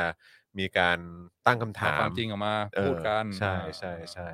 น่าเศร้ามากน่าเศร้ามาก แต่ก็ดูก็เอ่ออย่างที่เราทำเจาะข่าวตื้นทำอะไรมาเป็น 10 ปีนะเออก็ก็รู้สึกว่าดีใจที่เราได้เป็นส่วนหนึ่ง ในการเอาความจริงมาตีแผ่นะครับ อะไรอย่างนี้แล้วก็ในการตั้งคำถาม อืม แล้วก็การการแบบชวนคนมาช่วยกันหาคำตอบกันนะครับนะรวมถึงรายการของเราด้วยนะอย่าง Daily Topics Exclusive ของเรานะฮะก็ ก็โยนประเด็นลงไป นะครับในเอ่อในเอ่อให้ให้คุณผู้ชมเอ่อมาร่วมพูดคุยกับเราด้วย เพราะคุณผู้ชมก็ถือว่าเป็นเอ่อพิธีกรของเราอีกอีกคนหนึ่งด้วยนะค ส่ รั ว บ สำญนะครับใน ใช่ การช่วย อืม ช่วยค้านช่วยเบรก ใช่ ช่วยตั้งคำถามนะครับ ใช่ใช่ใช่ถูกต้องนะครับนะฮะคุณคุณพอลบอกว่าหลับเป็นตาย ส่วนคุณพอลบอกว่าโอ้โหมาตอนจบแล้วอะเออนะครับนะฮะเอิ่มต้องยอมรับว่าการนำมาไอ้ยการนำนำความจริง การนำนำมาซึ่งความจริงเหรอครับ กว่าจะมาหักล้างความเชื่อเดิมเป็นเรื่องที่ยอมรับยากในสังคมเก่าอ่าครับผมคุณธนานันท์บอกเออคุณธนาโนนบอกว่าเรียกได้ว่ายุคตาสว่าง ตาสว่าง อ่ อ่าใช่ ครับผม enlightenment อ่าแปลได้ดี เออยุคตาสว่างนะครับนะฮะคุณเสียวิบอกว่ามันทำให้นึกถึงเรื่องคุณประวีนที่เอาความกลัวมาปกปิดคดี เพราะกลัวสังคมอืมครับเออนะฮะแต่ว่าผมคิดว่ามันมีเรื่องที่ใหญ่จริงๆฮะในสังคมนี้ที่ก็มีคนจำนวนมากนี่ก็กลัวการตั้งคำถาม กลัวการถูกเอ่อหยิบยกเอาความจริงมามาถกเถียงกันนะครับนะฮะเอิ่มคุณชาร์คแครีบอกว่าเรื่องของศาสนาเราสามารถพูดถกเถียงกันออกสื่อได้ แต่บางเรื่องบางคน ยังไม่ได้พูดตรงๆ ก็อาจจะติดคุกได้โดยที่ยังไม่ผิดด้วยซ้ำไปเออนั่นนะสิครับนะฮะเอ่อ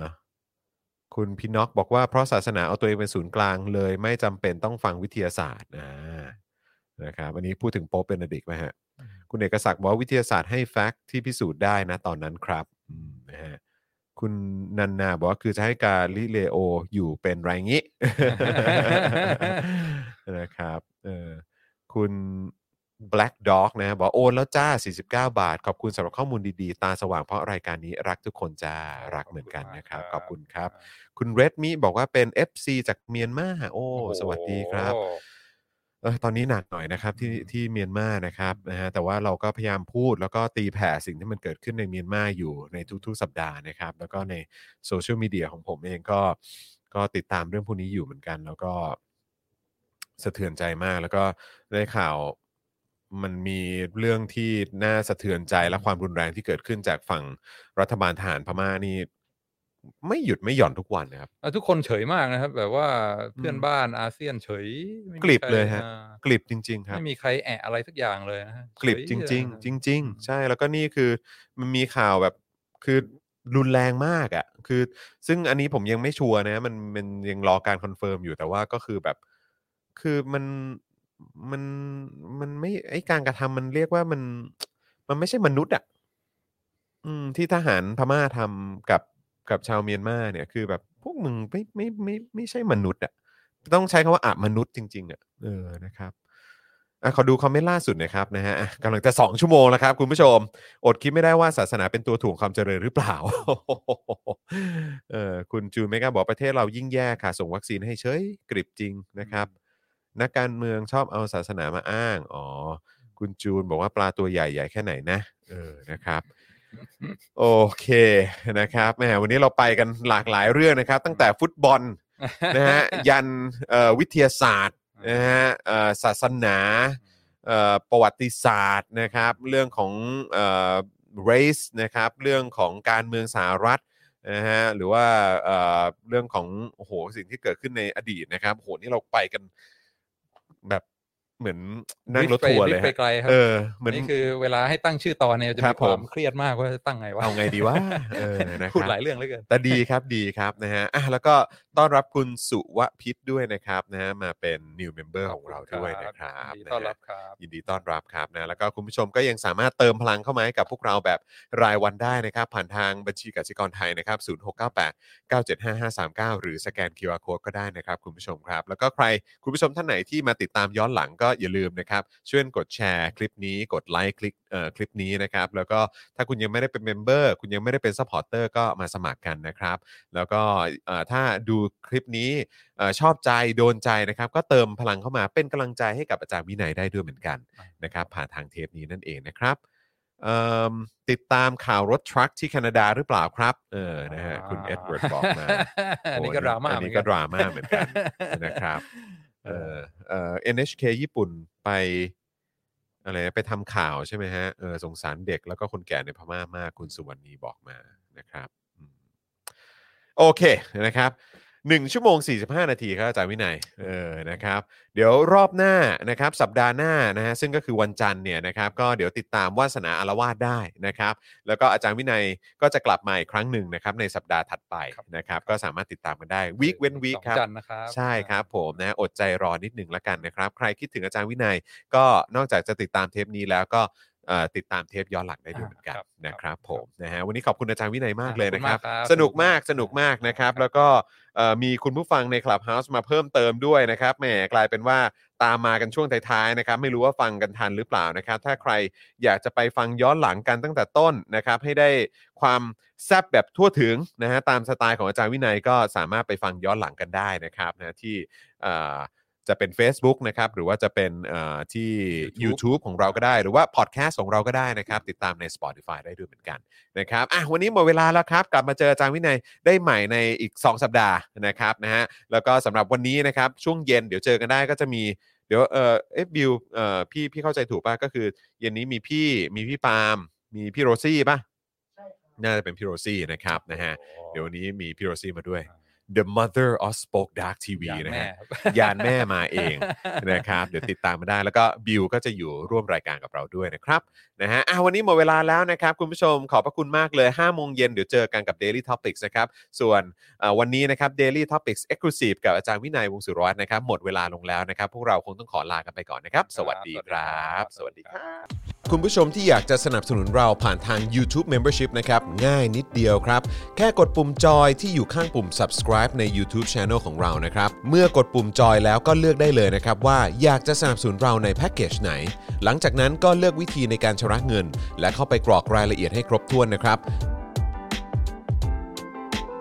แล้วก็กดปุ่ม subscribe ครับ แค่นี้คุณก็เป็นเมมเบอร์ของ Spoke Dark TV แล้วครับ สำหรับคุณผู้ชมที่อยากจะเป็น s u p p อร์เตอร์ให้กับพวกเรานะครับ คลิกเข้าไปที่หน้าแฟนเพจของ Spoke Dark TV และรายการในเครือของเราครับ แล้วกดปุ่ม Become a supporter นะครับ หรือกดปุ่ม support now ใต้คลิปรายการของเราก็ได้นะครับ แล้วเข้าไปเลือกเลยนะครับว่าจะชำระเงินทางไหนครับ ไม่ว่าจะผ่านบัตรเครดิต เดบิต เครือข่ายโทรศัพท์มือถือหรือ wallet ต่างๆ ก็ง่ายนิดเดียวนะครับ พอคลิกเข้าไปแล้วนะครับ ก็อย่าลืมใส่ข้อมูลและรายละเอียดให้ครบถ้วนนะครับ พอครบถ้วนแล้วก็กดปุ่ม subscribe ครับ แค่นี้คุณก็เป็น supporter ของ Spoke Dark TV แล้วครับ และเพื่อให้มั่นใจได้ว่าทุกท่านจะสามารถสนับสนุนเราได้อย่างต่อเนื่องในทุกๆเดือน โดยไม่หลุดจากการเป็นสมาชิก คุณผู้ชมสามารถเลือกสนับสนุนในช่องทางและแพ็กเกจที่ทุกท่านสะดวกที่สุดสำหรับการตัดบัญชีอัตโนมัติอย่างต่อเนื่องนะครับ เพื่อที่ Spoke Dark TV จะได้มีกำลังในการผลิตคอนเทนต์ดีๆ เพื่อคุณผู้ชมต่อไปครับ